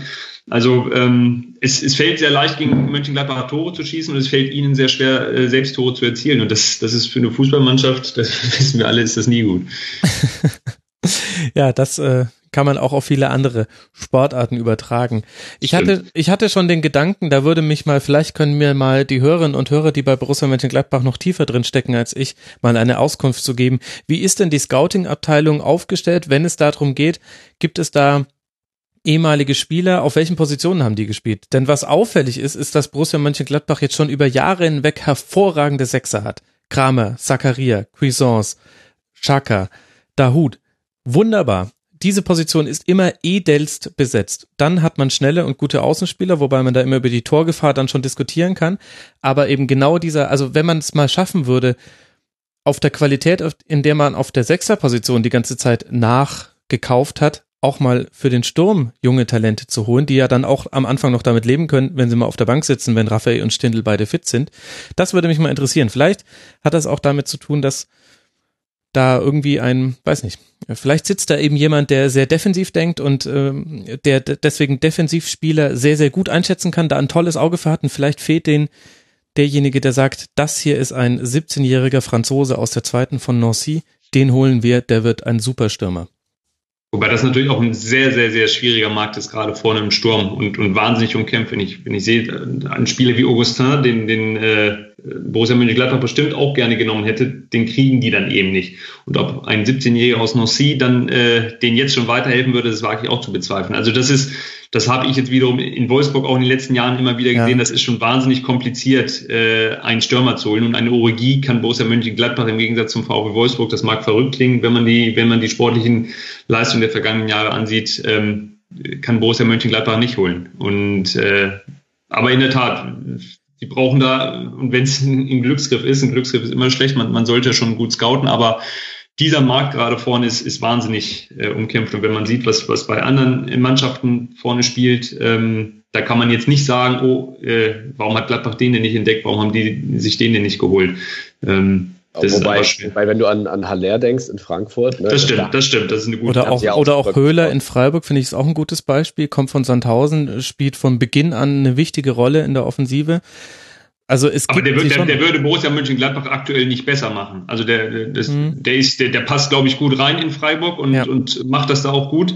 Ich habe den jetzt am, am Samstag in Hannover gesehen, aber der würde Borussia Mönchengladbach in der jetzigen Situation würde er, glaube ich, nicht äh, helfen. Aller ist ein wunderbares Beispiel, dass es diese diese Rohdiamanten dann doch irgendwo gibt und wenn man die richtig anpackt, dass man die ziemlich schnell auf ein wunderbares Niveau bringen kann. Aber selbst auf Schalke spielt ein, ein, ein Burgstaller oder ähm, ein Schaller in Hoffenheim, das sind jetzt alles nicht die Stürmer, wo man sagen kann, boah, so einer äh, fehlt Borussia Mönchengladbach eigentlich. Wahrscheinlich würden sie aktuell beide auch irgendwie helfen.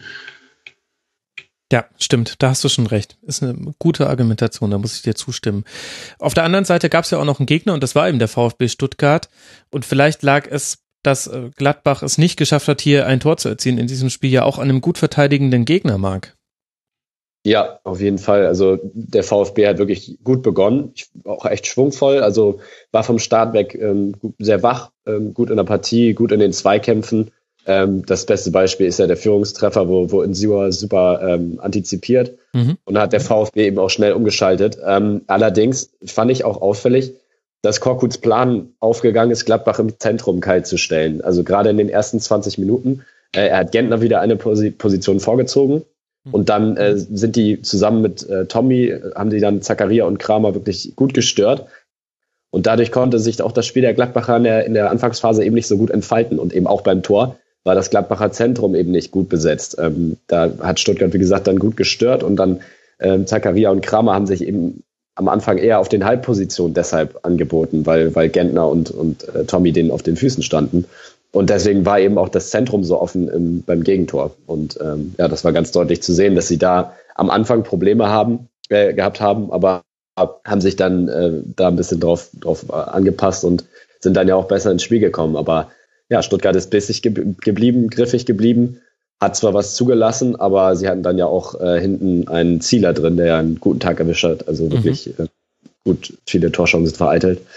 Ja, und dann äh, mit ein bisschen Glück äh, gewinnst du dann eben so ein Spiel auch mal zu Hause gegen Gladbach. Aber das zeigt dann natürlich auch und, und das kann dann fast schon ein bisschen freuen für, für Taifun Korkut, der äh, ohne auch nur einmal auf dem, auf dem Trainingsplatz oder an der Seitenlinie gestanden zu haben, äh, reichlich Gegenwind bekommen hat in Stuttgart, ja. dass der es taktisch auf jeden Fall hinbekommen kann, die Mannschaft in die Spur zu bringen. Das hat er auch im ersten Spiel in Wolfsburg gezeigt, als er in der Pause dann äh, richtig reagiert hat und, und taktische Veränderungen vorgenommen hat, die dann schließlich zum, zum Unentschieden geführt haben und der die Mannschaft auch gestern äh, über weite Strecken taktisch wirklich gut gegen, gegen Gladbach eingestellt hat.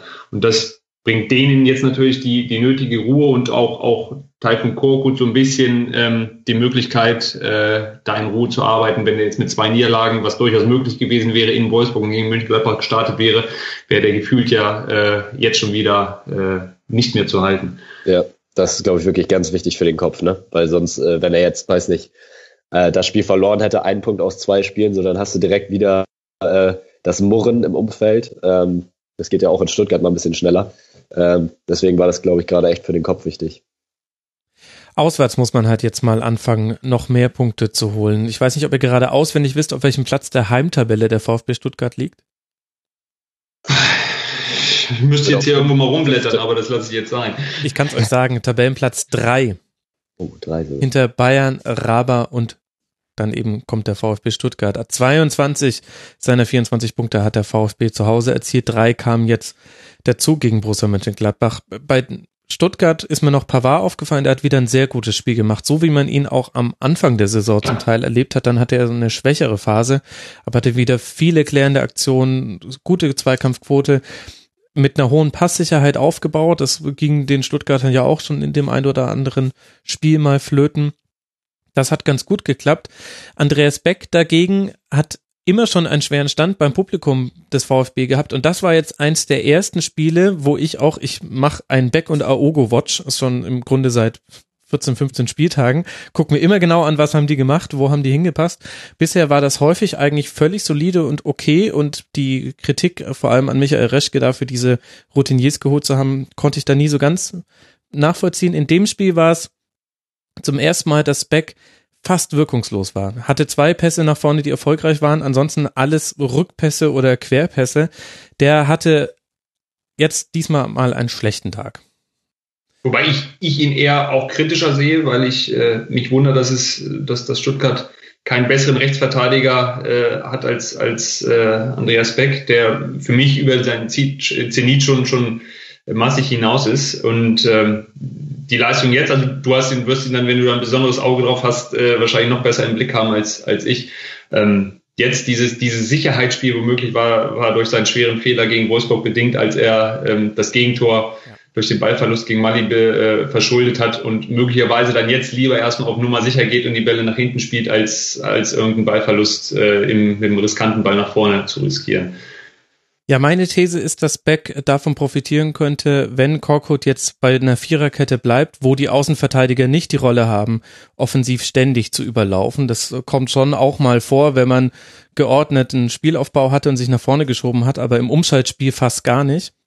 Mhm. Äh, das kommt, glaube ich, Beck entgegen weil, weil dann die Wege nach hinten kürzer sind. Ähm, das, das könnte für ihn passen. Bei Ogo, der jetzt hier auf der 6 gespielt hat und auch ein gutes Spiel gemacht hat, war auch einer der Gründe, warum Gladbach da in der Zentrale so wenig äh, zustande gebracht hat. Da bin ich sehr gespannt. Also ich finde das schon interessant, wie Gentner gerade herumgeschoben wird, als wäre er die Dame im VfB Stuttgart Schach. Der darf jetzt jede Position mal spielen.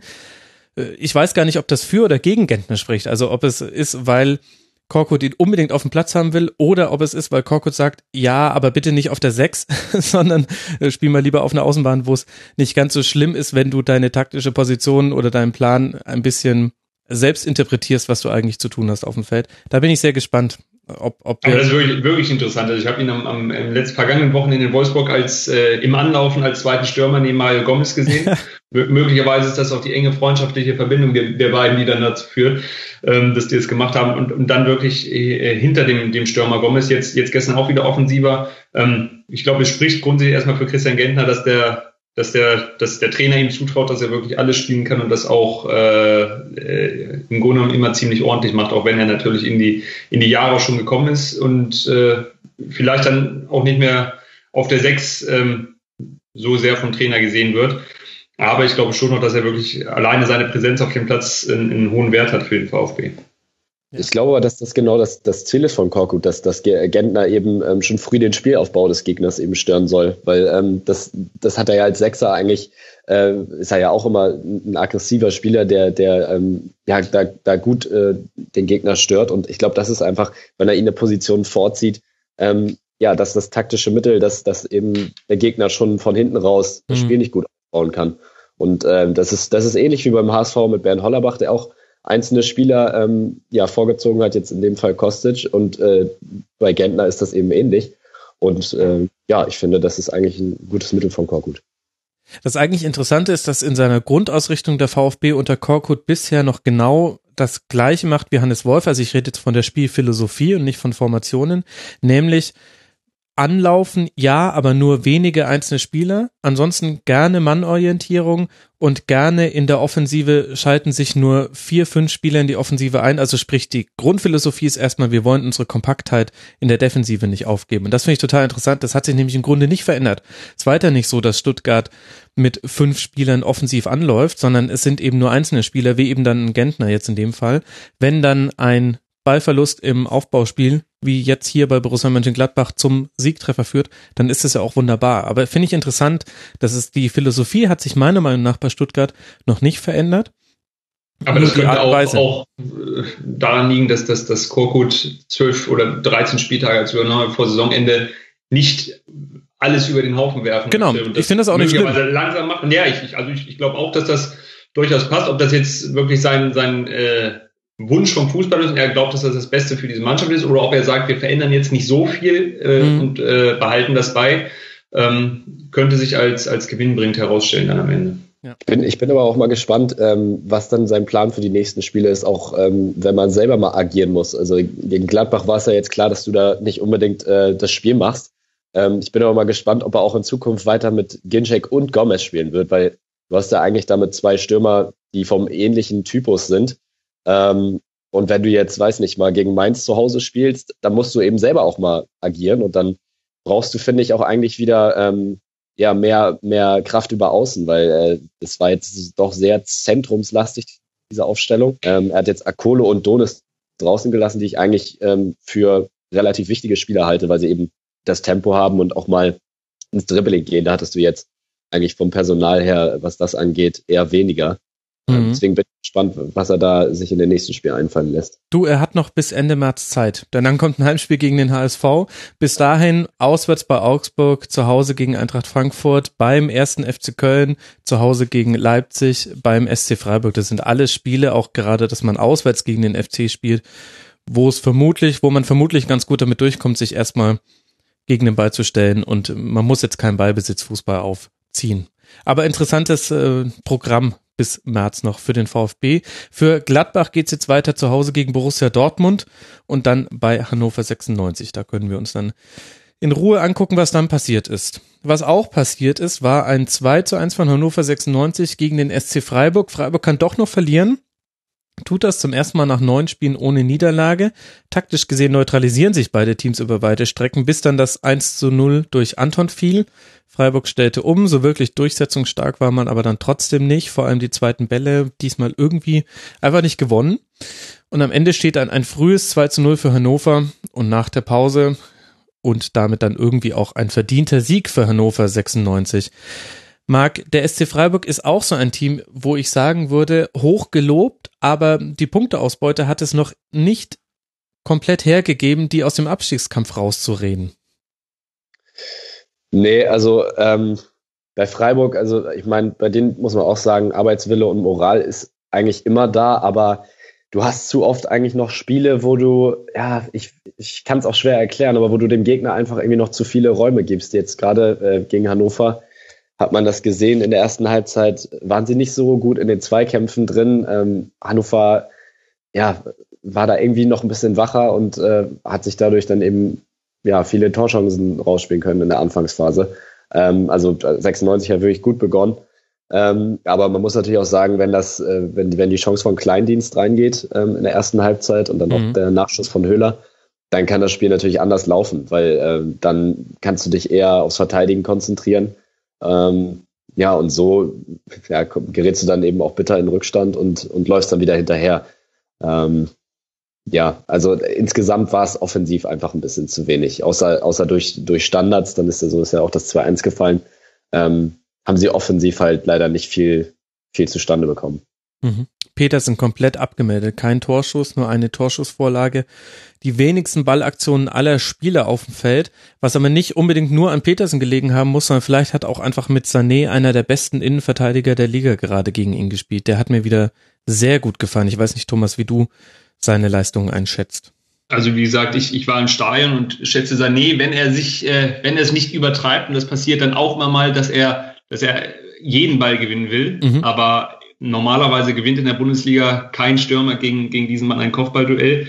Der ist am, am Boden unfassbar geschickt und zweikampfstark. Also es ist gegen Sané schon sehr schwer und ich, ich würde normalerweise, wenn, wenn Borussia Dortmund oder wer auch immer dann für, ja. für den Sommer noch einen Innenverteidiger sucht und Sané ist für vermeintlich kleines Geld herauszukaufen aus seinem Vertrag, würde ich, würde ich zwingend über diesen Spieler nachdenken. Ähm, ich war in der Tat da, also Petersen hat, hat tatsächlich nur diese eine Szene gehabt, das war die, die Vorbereitung der, der Großchance durch Kleindienst und Höhler und hat dann noch äh, beim Gegentreffer durch Anton gepennt, als er im mhm. Rückraum ähm, nicht aufgepasst hat und, und Anton dann diese ein, zwei Schritte weiter war und den, den, äh, den zweiten Ball geholt und, und verwertet hat. Ähm, das Freiburg, Freiburger Problem ist wirklich, die haben jetzt, ich hatte es nachgelesen, in, in 14 von 22 Spielen haben sie zurückgelegen und diesem Rückstand immer wieder hinterher zu laufen, das kostet natürlich Kraft und, und große Anstrengung. Grundsätzlich glaube ich aber, dass, dass in dieser Mannschaft gar nicht so sehr die Klasse drin steckt, aber so viel taktische Klasse, vom Trainer vorgegebene Klasse ähm, und auch so viel Mentalität dann wirklich, dass die gerade auch über die Heimspiele ähm, die Klasse halten werden. Und ähm, dass dann immer mal solche Spiele wie jetzt in Hannover reinrutschen, dass die, dass sie dann nicht gut sind äh, und, und sowas auch verlieren, das kann passieren, aber ähm, unterm Strich wirkt das Ganze zu stabil, ähm, als dass äh, es da wirklich nochmal richtig gefährlich werden kann, glaube ich.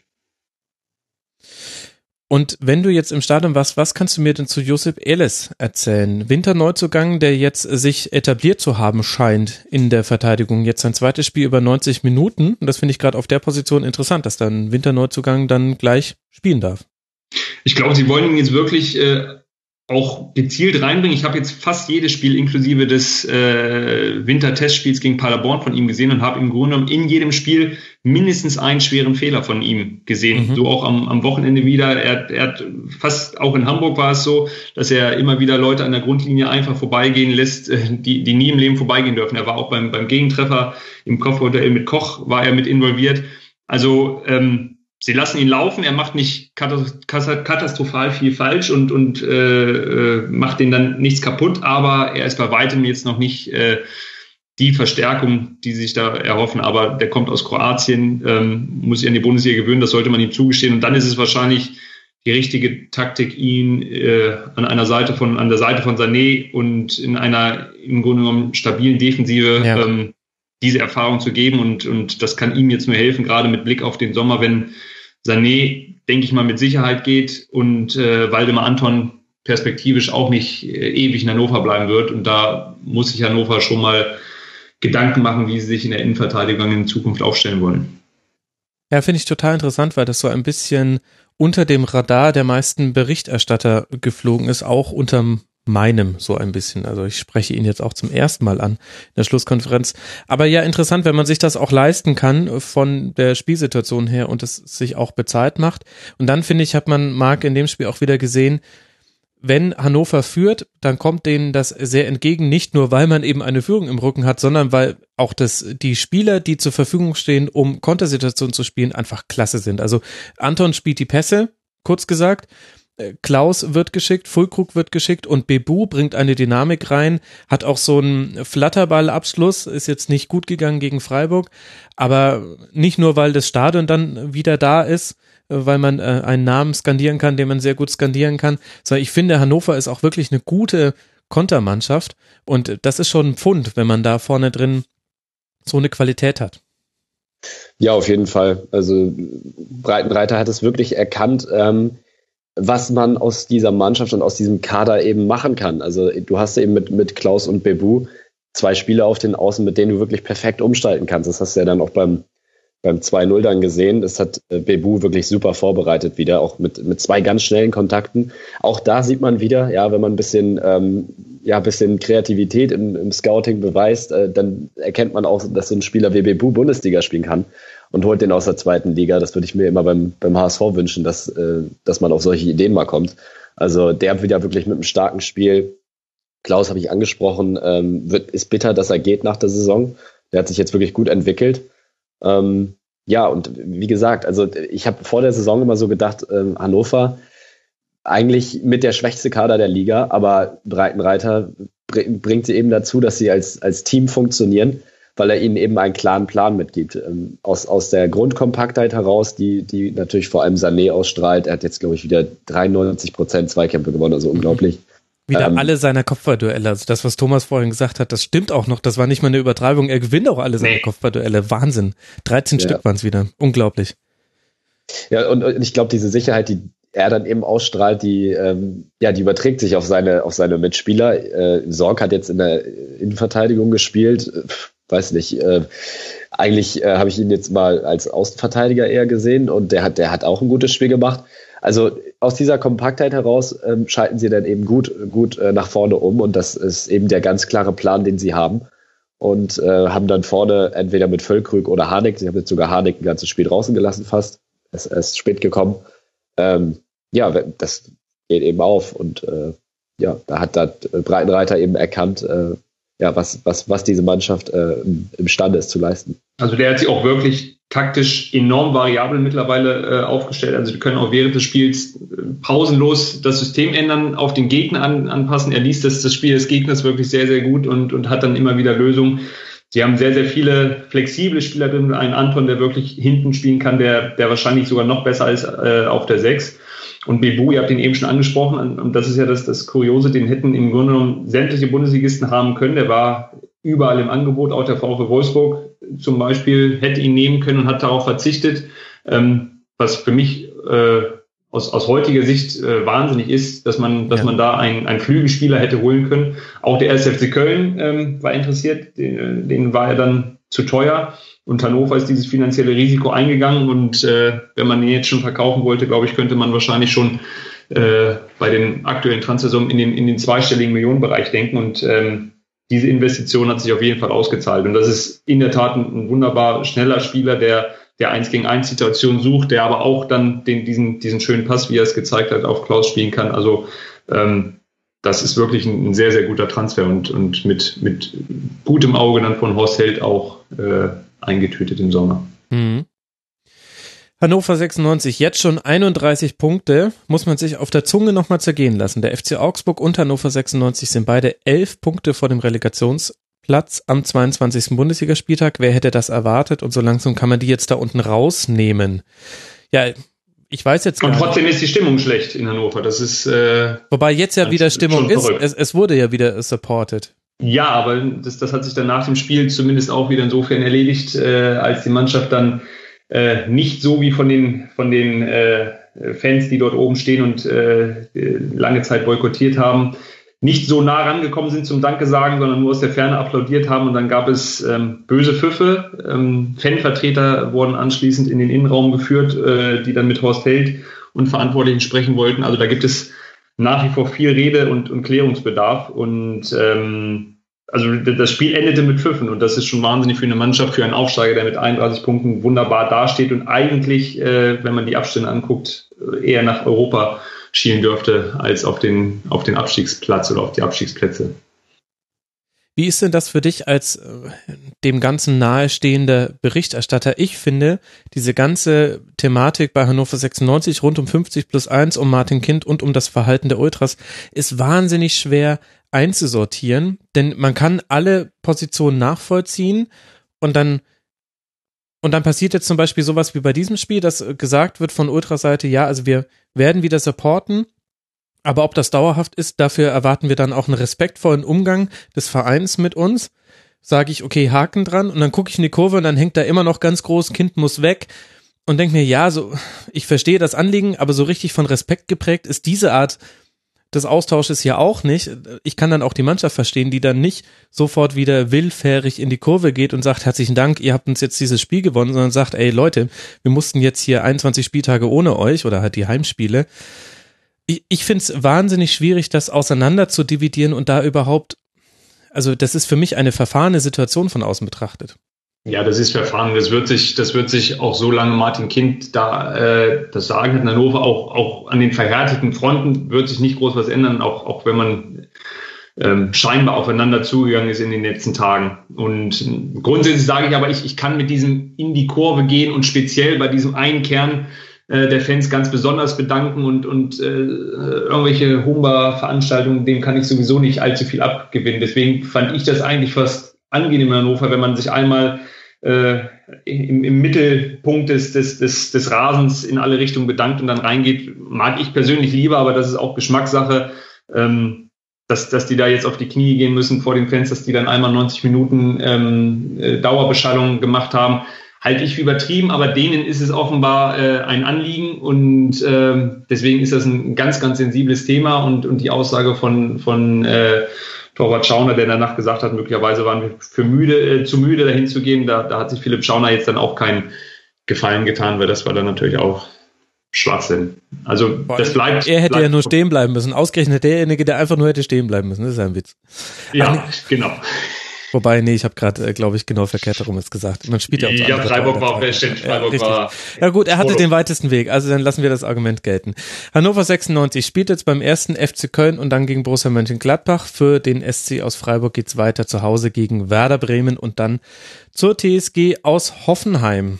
Es wird Zeit, dass wir nicht nur über Innenverteidiger sprechen, die neu geholt wurden im Winter und ihr Debüt geben oder über irgendwelche Neuner, wie schwierig es ist, die zu bekommen oder wie wichtig es ist, Spieler im Umschaltspiel zu haben. Nein, wir wollen über komplett andere Themen sprechen und reden jetzt über Borussia Dortmund gegen den HSV. Findige Hörer werden herausgefunden haben, dass ich gerade auf Manuel Akanji angespielt habe, der sein Startelfdebüt gegeben hat. Natürlich reden wir über Michi Batshuayi, der vorne drin wieder ein Tor gemacht hat und wir reden über die Rückkehr von Marco Reus und wir reden, Marc, über ein 2 zu 0 gegen den HSV das ja sich auf dem Papier sehr gut anhört. Man musste aber so, sogar ein Blick in die Statistiken hätte schon gereicht, um zu zeigen, ha, da ist aber noch ganz schön viel Sand im Getriebe bei Borussia Dortmund. Oder man kann es ja auch umdrehen und sagen, Bernd Hollerbach hat es wirklich geschafft, den HSV erstmal gegen den Ball richtig gut einzustellen. Das ist wahrscheinlich so eine Waagschein-Diskussion. Welche Schale geht denn dir, bei dir weiter runter? Sand im Getriebe bei Borussia Dortmund oder der HSV defensiv sehr gut eingestellt? Äh, ähm, beides eigentlich so ein bisschen. Also klar, Hollerbach hat das, hat das, hat das gut gemacht. Das ist sowieso was, was er ähm, ja jetzt ähm, dem HSV so ein bisschen gegeben hat, dass diese diese defensive Stabilität ähm, und dass Dortmund jetzt äh, in letzter Zeit eben auch nicht mehr äh, offensiv das aufs Parkett zaubert, was sie noch vor einiger Zeit getan haben, sieht man auch. Also es war so ein bisschen ein Mix aus beiden. Insgesamt ist es einfach für, für den HSV eine unfassbar bittere Niederlage, weil man wirklich gut im Spiel war. Ja. Ähm, hinten so wie eigentlich auch vorne, wobei man da gleich wieder einschränken muss.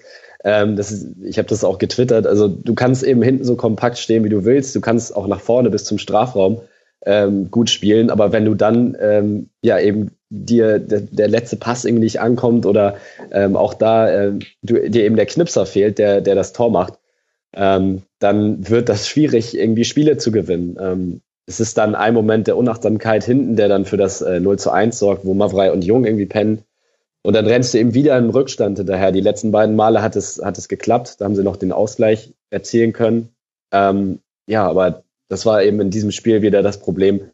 Äh, ich meine, der HSV hat ja jetzt auch keine wirklich glasklare Torchance gehabt, sondern es waren immer irgendwelche Halbchancen, ähm, Schüsse, die übers Tor gingen und äh, ein abgeblockter Schuss von Wood. Aber ja, sonst war eben leider in Sachen Torchancen wieder nicht viel. Ähm, ja, und das, das verknüpfe ich eben auch trotzdem wieder mit der Kaderplanung, mit, äh, mit dem Fakt, dass man in der Winterpause keinen Stürmer geholt hat. Das ist das, was dem HSV fehlt, beziehungsweise muss man sagen, was ich auch von Hollerbachs Seite aus eigentlich nicht verstehe, dass er immer noch äh, Bobby Wood von Anfang an die Chancen gibt, weil der hat jetzt seit wirklich Monaten äh, die Chancen immer wieder bekommen und er nutzt sie einfach in, in fast schon äh, beeindruckender Weise regelmäßig nicht und äh, wirkt manchmal auf dem Platz wirklich wie ein Geist. Und äh, ja, wenn, wenn mal Torgefahr irgendwie entsteht, dann kommt das eher über Kostic, aber auch nur über sein mhm. Tempo. Er ist ja auch kein klassischer Stürmer. Und äh, ja, sonst geht eben nach vorne leider relativ wenig. Und das Problem gerade bei, bei Bobby Wood, wenn ich da gleich eingreifen darf, ähm, jetzt, jetzt kann man schlecht spielen und, und Pech haben und, und eine Formkrise sein. Aber es geht bei ihm ja mittlerweile so weit, dass das auch, auch teamintern offenbar Thema ist, dass das, äh, was seine Körpersprache betrifft, was die Bereitschaft äh, betrifft bei ihm. Und das macht es natürlich kompliziert. Und das, das macht es dann auch schwer, ihn irgendwie in der Mannschaft zu halten, was sie, was sie äh, zwanghaft fast versuchen, ihn da irgendwie durchzudrücken und, und wieder zurück in die Bahn zu bringen. Ähm, und dann ist das nächste Problem, wenn du ihn rausnimmst, musst du eigentlich Fiete Ab bringen, äh, der, der äh, Anfang des Jahres äh, viel krank war, der im Abitur steckt, ähm, der noch wahnsinnig jung ist. Und genau das, was, was Marc gesagt hat, da haben sie es versäumt, da jemanden zu holen. Und wenn ich sehe, dass das äh, Sports total sehr viele Spieler äh, nach Hamburg gebracht hat, nun aber äh, Simon Terodde in Köln gelandet ist, dann ist das für den HSV doppelt bitter gelaufen, die, die Wintertransferperiode. Ja, ich meine, es, äh, sie haben es ja so kolportiert, dass sie sich einfach auch äh, finanziell nicht leisten konnten. Aber ich bin der Meinung, dass man da es auch einfach schon wieder versäumt hat, frühzeitig zu planen. Ja, ich, ich frage mich dann auch, was, was Jens Todd dann jetzt äh, die ganze Saison über bisher gemacht hat. Wenn er im Winter nochmal irgendwie nach Spanien auf Sichtungstour äh, fliegt, dann frage ich mich, äh, was hast du denn vorher gemacht? Die, die Schwächen im Kader, die waren ja auch vor der Saison schon klar. Auch vor der Saison hat ja Markus Gisdol nicht alle seine Wünsche in Anführungsstrichen erfüllt bekommen, was den Kader angeht. Und ähm, da frage ich mich, wo, wo, wo es dann mit der Planung äh, hingehen sollte. Weil ähm, ja, die, die, die Schwächen in, im, im Sturm, die sind ja nun wirklich auch schon seit Saisonbeginn bekannt.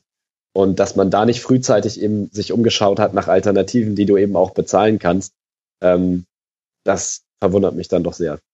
Musste ich übrigens vorhin dran denken, als wir Hannover 96 dafür gelobt haben, mit Bebu einen Zweitligastürmer zu hören. Und ich glaube, du, Marc, hast sogar gesagt, das würdest du dir auch vom HSV wünschen, genau, also vom genau. Hamburger SV. Das zeigt, auf welchem dünnem Eis wir Beobachter uns auch mit unseren Argumentationen manchmal bewegen. Denn mit Bobby Wood hat man ja genau das getan. Aber Dein Punkt ist natürlich äh, trotzdem klar geworden. Ein Gedanke, den ich noch hatte bei diesem Spiel, ich konnte es allerdings leider nicht über 90 Minuten mir nochmal anschauen, da war die Zeit zu knapp am Wochenende. Aber mir ist aufgefallen, dass der HSV bis auf Kostic nicht ins Tempo gekommen ist. Kostic war der Einzige, der auch mal Dribblings gewonnen hat, aber der HSV hat es immer versucht. Die sind 31 Mal erfolglos ins Dribbling gegangen. Das ist ein außerordentlich hoher Wert. Und das spricht meiner Meinung nach ein bisschen dafür, ist jetzt erstmal noch eine Arbeitsthese, muss ich mal überprüfen, dass die defensive Grundausrichtung, die Hollerbach ihnen gegeben hat, es ihnen in der Offensive schwieriger macht, ähm, Passoptionen zu haben. Deswegen muss man häufig ins Eins gegen Eins gehen, um irgendwie eine, einen Ballbesitz in eine Chance ummünzen zu können. Und ist ja auch irgendwie logisch, dadurch, dass man tiefer gestaffelt ist, dass im Grunde, naja, vier Spieler sich vielleicht an der Offensive beteiligen. Hand hat da, glaube ich, eine wichtige Rolle gegen Dortmund gespielt. Ja, dann fehlen halt häufig die berühmten Dreiecke, dass man zwei Passoptionen hat. Eine Passoption ist dann sehr, sehr leicht vom Gegner verteidigt und zugestellt. Und dann musst du halt auch dementsprechend häufig versuchen, ins Dribbling zu gehen. Bin mal gespannt, ob sich da im Laufe der Saison noch was tut. Wohl wissend, dass das das Schwierigste ist im Fußball, vor allem wenn man auf Platz 17 steht. Aber wann hat der HSV das letzte Mal über eine längere Zeit Dreieckige gebildet, Passoptionen äh, gehabt? Das, ich habe jetzt diverse Vielleicht träume ich da auch, ja. ja. Möglicherweise träumst du auch, ja. Also davon sind sie ganz weit entfernt. Der Ball muss irgendwie ins Tor und äh, äh ich glaube, von Dreiecken sind die da momentan sehr, sehr weit entfernt. Zumindest äh, gerade was das, das Offensivspiel dann im, im letzten Drittel angeht. Ja, ja, wobei, weil ich fand jetzt ja gerade in dem Spiel ist eigentlich andersrum gewesen. Also da hat der HSV ja spielerisch das eben wirklich ganz gut gelöst. Also sie hatten, und das ja. liegt ähm, äh, von, äh, aus meiner Sicht auch vor allem eben äh, an. Aber doch an immer nur über Kostic, oder? Oder ich meine, kann ja, natürlich ja. auch sein, dass ich das Szenen nicht gesehen habe. Aber das ist immer so eine Sache, wo ich sage, Kostic, sehr gutes Spiel gemacht, sehr wichtig für den HSV. Aber in der NFL würde man sagen, äh, die Gegner haben jetzt genügend Tape von ihm.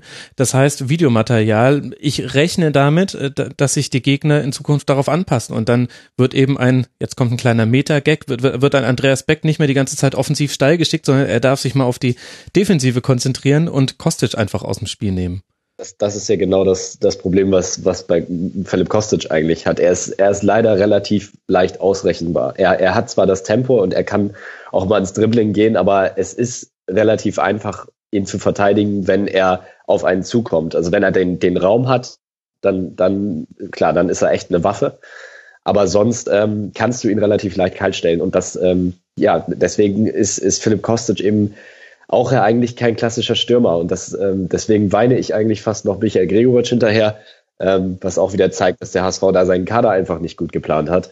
Ähm, Wobei es Argumente für den Wechsel gab. Also es war nicht komplett hirnrissig. Also ja, äh, ja, die Position, die er am liebsten spielt, die war bei euch anders besetzt. Jetzt kann man natürlich die Frage stellen, ja, also wenn ich jetzt die Wahl habe zwischen Hand auf der 10, eventuell ein vorgezogener Holtby als so ein Achter oder Gregoritsch, dann hätte ich es vielleicht zumindest mit Gregoritsch nochmal probiert, aber er musste halt bei euch immer auf dem Flügel ran, was ihm auch nicht so gut taugt, wie das, was ja. er jetzt in Augsburg spielen darf.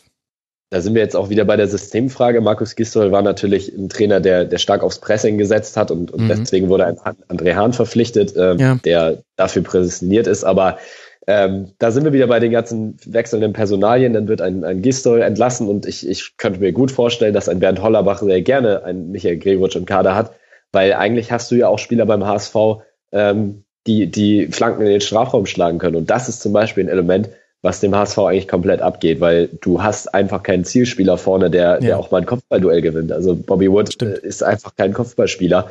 Und äh, theoretisch hättest du mit Kostic, mit Diekmeyer, mit Douglas Santos Spieler, die Fla Flanken schlagen könnten.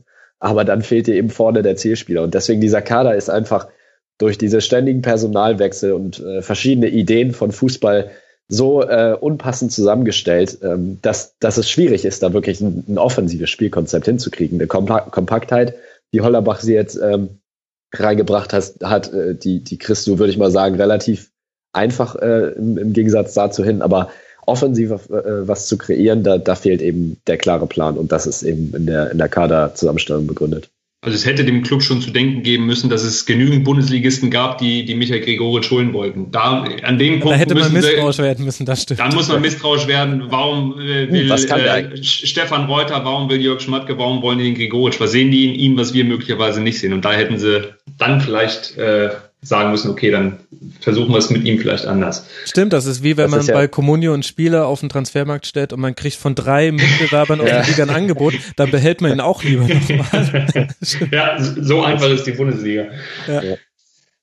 Aber das ist eben auch das Problem, weil, weil Markus Gistol hat eben, äh, was die Transfers dann anging, in der Sommerpause einfach komplette Narrenfreiheit bekommen. Also sie haben wirklich alles äh, auf seine Idee von Fußball ausgerichtet und äh, was ja aber eigentlich auch doch gut ist, oder? Also eigentlich Klar. ist es nicht auch das, was wir immer vom HSV fordern, also mit wir meine ich jetzt mich, weil bei euch weiß ich nicht, was ihr immer vom HSV fordert, aber dass man sagt, legt euch doch mal fest auf eine Art von Fußball, die ihr spielen wollt, auf einen Trainer, mit dem ihr das durchziehen wollt, in einer Konstellation und zieht das mal durch, was dann immer das ist dann immer der schlaue Max, der das aus München natürlich gut sagen kann, weil er steht ja nicht auf dem 17. Tabellenplatz. Äh, zumindest nicht so, dass da bundesweit drüber berichtet würde. Aber eigentlich ist es doch, äh, das Ziel war doch ein Heeres. Ja. Aber ich glaube auch, das Problem ist halt, und das habe ich neulich in Bezug auf den VfL Wolfsburg äh, geschrieben, der Einzelne funktioniert wenn, nur, wenn das Ganze funktioniert. Genau. Und möglicherweise würde auch ein Bebu wie ein, ein unterirdischer Zweitliga-Fußballer jetzt in Hamburg äh, herum äh, stolpern. Ja. Und man würde sich fragen, warum haben die so viel Geld für den Zweitliga-Fußballer ausgegeben? Also ich glaube, dass, dass das Problem nicht immer noch oben in der, in der gesamten äh, Clubführung, dass das geht durch bis zur Mannschaft und solange da keine Ruhe und keine Klarheit und keine klare Linie herrscht, äh, wird es schwer, dann auch mit der Mannschaft auf Kurs zu kommen. Es ist ja gut, dem, dem Trainer das Vertrauen zu geben und ihm äh, ja das, das, das Heft des Handels in die Hand zu legen, aber du brauchst trotzdem immer noch aus dem Verein heraus. Das sieht man bei, bei, bei verschiedenen Teams in der Bundesliga oder äh, den Vereinen wie, wie Gladbach oder so, wo, wo du einfach seit Jahren einfach eine Grundphilosophie hast und die verfolgst. Und äh, beim HSV darauf zu setzen, dass der, dass der Trainer äh, ja komplett äh, jetzt bestimmt, was, was getan werden soll, ist aus der Erfahrung heraus schon eigentlich nicht so klug. Deswegen, ja, das ist stimmt. Das ist, als würde man mit einer Schneeflocke für den Sommer planen. Also. So kann man es auch sagen, ja. Okay, guter Punkt. Santos und Sakai, also interessant, Diekmeyer nicht gespielt, dafür Sakai. Santos hat ein besseres Spiel, ein gutes Spiel gemacht und äh, der ist zusammen mit Kostic viel Wirbel auf der linken Seite gemacht. Lasst uns noch über Borussia Dortmund sprechen, wo man ja so einige Themen hat. Das kann man im Grunde auch an Personalien abhandeln. Und ich würde gar nicht mit den offensichtlichen beginnen, sondern ich würde Thomas äh, mit André Schürle beginnen, denn ich finde, der hat jetzt zum zweiten Mal in Folge einen wesentlichen Impact aufs Spiel gehabt und der hat, ich weiß nicht, ob das jetzt nur ein Strohfeuer ist, aber ich erlebe den ganz anders, als ich ihn als neutraler Beobachter die letzten Jahre erlebt habe, auch beim VfL Wolfsburg. Ich kenne ihn nun in der Tat ganz, ganz gut aus, aus Wolfsburg und freue mich auch für den, für den Typen André Schürle, dass der wirklich ein sehr, sehr angenehmer Mensch ist auch sehr, dass er das gerade so hinbekommt. Für ihn ist jetzt natürlich ganz, ganz wichtig, A, Konstanz in diese Leistungen zu bringen, mhm. wenn er vielleicht auch noch ein bisschen auf die Weltmeisterschaft schielt. Und B, einfach gesund zu bleiben, weil das ist, äh, sein, sein Körper war zuletzt das größte Problem, dass er immer wieder durch, durch Kleinigkeiten äh, zurückgeworfen wurde und dann nie in diesen Rhythmus gekommen ist. Jetzt hat er mit Peter Stöger, äh, glaube ich, was, was die menschliche äh, Komponente angeht und, und die Wärme ein Mann, den er auch braucht. Äh, er, er, muss das totale Vertrauen spüren eines Trainers, um, um Leistung zu bringen. Ich glaube, das, das funktioniert jetzt erstmal ganz gut. Und schon funktioniert es tatsächlich, dass der, dass, dass, dass Schürle seine Stärken ausspielen kann. Und wenn ich sehe, wie er das Tor vorbereitet, ähm, das erinnerte ja fast an den André Schürle aus, aus, aus Mainzer Zeiten, ähm, der da durchgeht und, und sich nicht durch einen leichten Körperkontakt aus dem, aus dem Tritt bringen lässt. Also ähm, ich bin vorsichtig bei ihm, gerade was die Gesundheit betrifft, mhm. aber wenn er jetzt fit bleibt, äh, würde ich es ihm persönlich wirklich wünschen, dass er, äh, dass er daran anknüpfen kann, was er jetzt wirklich in zwei Spiele gezeigt hat. Und dann haben wir eben noch Marco Reus, der zurückkehrt, wo man auch gesehen hat, Marc, der ja, ist einfach ein besonderer Spieler, hat auch, fand ich, einen bemerkenswerten Impact schon auf das Offensivspiel gehabt. Im Grunde kann man fast jede geglückte Offensivaktion, und da gab es ja gar nicht so viele, haben wir ja schon thematisiert, kann man mit seinem Namen in Verbindung bringen. Ja, auf jeden Fall. Ich finde auch ähm, eine ganz gute Idee eigentlich von Stöger Reus als so ein bisschen hängende Spitze spielen zu lassen, weil er, glaube ich, aus der Mitte auch nochmal einen anderen, äh, ja, einen anderen Einfluss auf das Spiel nehmen kann. Und äh, links mit Schürle, der dann in die Mitte zieht. Ich glaube, das könnte ganz gut funktionieren mit den beiden.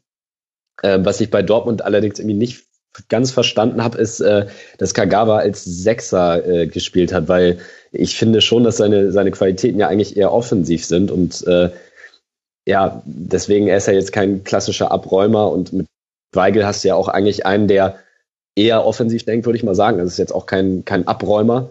Ähm, das ist, glaube ich, ein Problem, was Dortmund hat, was sich dann eben auch auf die Defensive ausschlägt, weil würde der HSV seine, ja, sein, sein Spiel auch bis zum Strafraum und bis zu Torchancen durchbringen, dann hätte Dortmund da defensiv auch noch deutlich mehr Probleme gekriegt. Ja. Ähm, und deswegen glaube ich, müssen sie da aufpassen, auch gerade im, im, Rückraum, dass da nicht zu viele Räume gelassen werden und ähm, weil sonst, du hast dann mit Akanji in der Innenverteidigung, äh, in der Innenverteidigung sicherlich einen talentierten Spieler, aber wenn dann eine, eine Offensive von einem anderen Kaliber auf die Abwehr zukommt, dann ja, dann wird das, glaube ich, deutlich gefährlicher. Ja, zumindest den Punkt Kagawa hat, hat Peter Stöger und für dieses In-Game-Coaching war er eigentlich auch in Köln schon bekannt. Äh, das hat er ja zumindest, glaube ich, in der, in der Pause dann korrigiert und ihn ein bisschen vorgeschoben. Mhm. Ähm, wenn, wenn man dann aus solchen Sachen die richtigen äh, Schlüsse zieht, ist das, spricht das, finde ich, immer für einen Trainer, wenn, er, wenn man nicht zu oft korrigieren muss und dann im Grunde genommen vor dem Spiel dann falsch liegt. Mhm. Aber ist ja auch so, er hat dann, hat dann der Kagawa irgendwie irgendwann rausgenommen, ähm, der Hut kam dann rein, auch da siehst du ja, das ist auch, auch dann wieder eher ein offensiv denkender Spiel. Also deswegen, das ist da, wo ich, wo ich im Kader Dortmund einfach den Zeigefinger heben würde. Ja, und die Sache ist, äh, Stöger hat die ihm eigene Ruhe weg und sagt, naja, es war klar, es, äh, das ist ein Prozess und wir sind halt jetzt, ähm, kann man, der ist noch nicht abgeschlossen, deswegen ist es offensiv jetzt noch nicht das äh, Gelbe vom Ei. Andererseits bin ich mir jetzt langsam nicht sicher, ob man da nicht bei einer Mannschaft wie Borussia Dortmund mehr erwarten könnte. Denn zum Beispiel ein Peter Bosch hat schneller seine Handschrift bei Dortmund umgesetzt, fatalerweise schnell, also im Guten wie im Schlechten. Thomas Tuchel hat es so sofort geschafft. Das heißt, wenn Peter Stöger das jetzt nicht schafft, offensiv seine Handschrift zu zeigen, dann spricht das für mich dafür, dass entweder er ein Trainer ist, der dafür mehr Zeit braucht, weiß ich nicht, oder vielleicht seine offensive Idee sich so sehr von seinen Vorgängern unterscheidet, dass er einfach sehr viele Abläufe neu einstudieren muss. Und ich finde, die Ergebnisse passen bei Borussia Dortmund. Tabellenplatz habe ich gesagt, wollen wir erstmal ausklammern jetzt, bis sich die Tabelle da vielleicht irgendwann mal wieder geschüttelt hat und sortiert hat. Aber also mir ist es eigentlich zu wenig. Und also es, es hängt auch noch zu sehr in Einzelaktionen. Ja, für, für berauschenden Offensivfußball war nun aber auch der SFC Kölner nicht bekannt. Also gerade deswegen bin ich wirklich gespannt, ob Stöger das mit einem solchen Kader und mit, ja. mit solchen offensiven Möglichkeiten ähm, hinbekommt. hinbekommt. Im, Im, letzten Jahr haben sie stark von Anthony Modest gelebt, äh, aber nicht so, weil sie furiosen Offensivfußball gespielt haben. Und das ist für Peter Stöger auch in seiner Trainerkarriere jetzt im Grunde genommen wirklich der nächste Schritt, ob er es schafft, äh, seine offensive Handschrift einer solchen Mannschaft zu verpassen. Bislang finde ich auch, ist das nicht gelungen. Und ähm, dafür ist das alles noch, noch zu schwach, was, was nach vorne geht. Und das passt halt auch nicht wirklich zu Borussia Dortmund dem, dem Anspruch denken, dass man, dass man da äh, so Fußball spielt, wie es der SFC Köln in den letzten vier Jahren getan hat. Und deswegen viel Zeit hat er nicht mehr. Ähm, Hans-Joachim Batz gesagt, dass, dass Stöger der erste Ansprechpartner ist, was die Trainersuche betrifft. Äh, ich bin gespannt, ob er das, diese Zeit jetzt nutzen kann und auch die, die Chefs davon überzeugen kann, dass er die Mannschaft offensiv so entwickeln kann, dass die, der BVB so Fußball spielt, wie die es sich vorstellen. Ja, und dazu kommt noch die Situation, dass es beim BVB gerade so ist, als würdest du einen Flieger im, im Tiefflug mit ein bisschen Ducktape kurzfristig fixen, denn jetzt haben sie einen neuen Stürmer, Mishiba Chuai, der hat jetzt auch schon wieder getroffen, war aber vorher kaum ins Spiel eingebunden, hat zwar eine hohe Präsenz in Zweikämpfen, nennt man das ja so schön, hat aber davon gar nicht so viele gewonnen. Und der wird wieder weg sein das, das ist das, was mir wirklich Sorge machen würde. Das, das wirkt jetzt einfach so, als würde man, hätte man an allen Stellschrauben gedreht, um jetzt kurzfristig diese Rückrunde und damit dann auch das Ergebnis für die kommende Saison zu retten. Das ist auch völlig legitim. Aber die Langfristigkeit erkenne ich beim Borussia Dortmund gerade nicht. Sowohl in der wichtigen Stürmerfrage als auch in der wichtigen Trainerfrage als auch in der wichtigen Innenverteidigerfrage. Da will ich jetzt nach äh, zwei Spielen jetzt Akanji noch nicht bewerten, aber meiner Meinung nach müsste da dringend noch jemand zweites nebendran, denn Toprak spielt zwar deutlich besser jetzt die letzten Spiele, aber da würde ich mich jetzt auch nicht für immer drauf verlassen. Plus, ich sag schon seit Ewigkeiten, erst nur privat, dann auch irgendwann im Rasenfunk, warum nicht auch hier mal über eine Dreierkette nachdenken? Das würde eigentlich viele Probleme, die man sich offensiv gerade schafft, lösen. Und das würde mir so ein bisschen Sorgen machen als BVB-Fan. Das ist, das ist jetzt schon alles okay und vielleicht kommt man irgendwie durch diese Rückrunde durch. Aber im Sommer gibt es dann schon wieder einen Cut und gerade erkenne ich nicht, wie man dem schon vorbeugt. Und der BVB hat wenn man genau hinguckt, eigentlich auch seit zwei Jahren nicht so wirklich geschafft, diese personellen äh, Wechsel, die es ja immer gab, adäquat aufzufangen. So schwierig diese, diese Aufgabe ist, ist ja völlig klar. Aber ja, man läuft doch da schon wieder sehenden Auges, äh, Auges in eine Situation rein, wo man dann wieder kurzfristig irgendwas flicken muss. Ja, wobei, wobei ich halte eigentlich ähm, Michael Zorg und, und Joachim Batzke für zu gewieft und zu clever, ähm, da wirklich jetzt nicht gut vorauszuplanen. Also ich glaube, das ist ja, die, die Probleme, die Dortmund hat, sind ja offensichtlich. Und ähm, Watzke und Zorg sind wirklich schon so lange dabei und haben auch schon viel erlebt. Ich glaube schon, dass die, dass sie da genau wissen, woran es hapert und ähm, wie sie planen müssen. Und äh, diesen Deal mit Batshuayi, den haben sie ja auch bewusst gemacht. Also du, du, du, ich, ich bin mir sicher, dass sie, dass sie vielleicht eine, eine Kaufoption gerne gehabt hätten. Aber in der Situation einen solchen Spieler zu bekommen, da glaube ich, ist es schon wichtig, dass du erstmal guckst, dass du aus, zumindest in dieser Saison schaffst, dich mindestens für den europäischen Wettbewerb mhm. zu qualifizieren. Und ähm, ich glaube schon, dass jetzt da ordentlich geplant wird, was auch den Sommer angeht. Und ähm, da wird sicher ohne Batshuayi geplant. Ich, ich meine, sie könnten natürlich immer noch mit Chelsea verhandeln, aber wenn er gut ist und viel trifft, dann wird Chelsea sicherlich Interesse daran haben, ihn zu halten. Und ähm, ich glaube schon, dass, dass, dass die Kaderplanung da für die neue Saison jetzt auch schon ähm, an, vorangetrieben wird, wobei es natürlich auch schwierig ist, weil du erstmal gucken musst, welchen Trainer will ich dann eigentlich haben, was hat der für eine Idee von Fußball? Das meine ich eben. Also es ist gerade schwierig, für den BVB langfristig zu planen. Ich will jetzt auch gar nicht immer der Typ sein, der mit dem Zeigefinger drauf zeigt. Das ist ja auch die einfachste aller Positionen. Aber äh, es ist äh, wirklich eine komplexe Situation bei Borussia Dortmund, auch auf die nächste Saison hingesehen. Das wissen, glaube ich, auch alle Beteiligten, aber ja, also ich, ah, ich habe da noch kein Gefühl für wo das dahin Aber was ich, was ich ja schon gesagt habe, ich würde an deren Stelle, gerade auch was die Innenverteidigung betrifft, an, an Salif Sané denken, den sie für, ich weiß nicht, wie viel es dann sind, neun Millionen oder so, da aus dem Vertrag in Hannover herauskaufen könnten. Da sehe ich ja ein Wettbieten mit Schalke 04 als Naldo-Nachfolger, den man dann langsam aufbaut. Aber Ach, da. Aber Naldo will noch ein bisschen spielen. Ihn jetzt schon dahin zu holen, äh, das, das wird beiden womöglich nicht gerecht. Das könnte, könnte Konflikte mit sich bringen. ja, kann sein, okay, vielleicht. Aber gut, dann, äh, aber na gut, jetzt will ich nicht wieder über Sané sprechen. Warten wir es ab. Der BVB spielt jetzt zu Hause gegen Bergamo, dann in Mönchengladbach und dann auswärts bei Bergamo. Das sind jetzt die nächsten drei Spiele für Dortmund. Für den HSV geht es zu Hause gegen Leverkusen und dann zum Nordduell bei Werder Bremen. Und erst jetzt haben wir die Zeit, über Eintracht Frankfurt und den ersten FC Köln zu sprechen. Wir müssen mal gucken, wie wir das zeitlich alles heute noch hinbekommen. Eintracht Frankfurt kann vor Kraft gerade kaum laufen. Drei der letzten vier Bundesligaspiele gewonnen, im DFB-Pokal Halbfinale und im eigenen Stadion jetzt auch wieder unangenehmer zu bespielen als noch in der Hinrunde. Erst kombinieren da Costa, Wolf und Jovic so lange, bis Rebic nur noch über die Linie schieben braucht. Dann reagiert man auf einen Terodde-Strafstoß nach Videoschiedsrichterentscheid mit drei Treffern in acht Minuten. Zwei davon nach Freistoß Wolf, jeweils auf Marco Russ. Einmal trifft er selbst, einmal darf Fallett den Nachschuss reinmachen.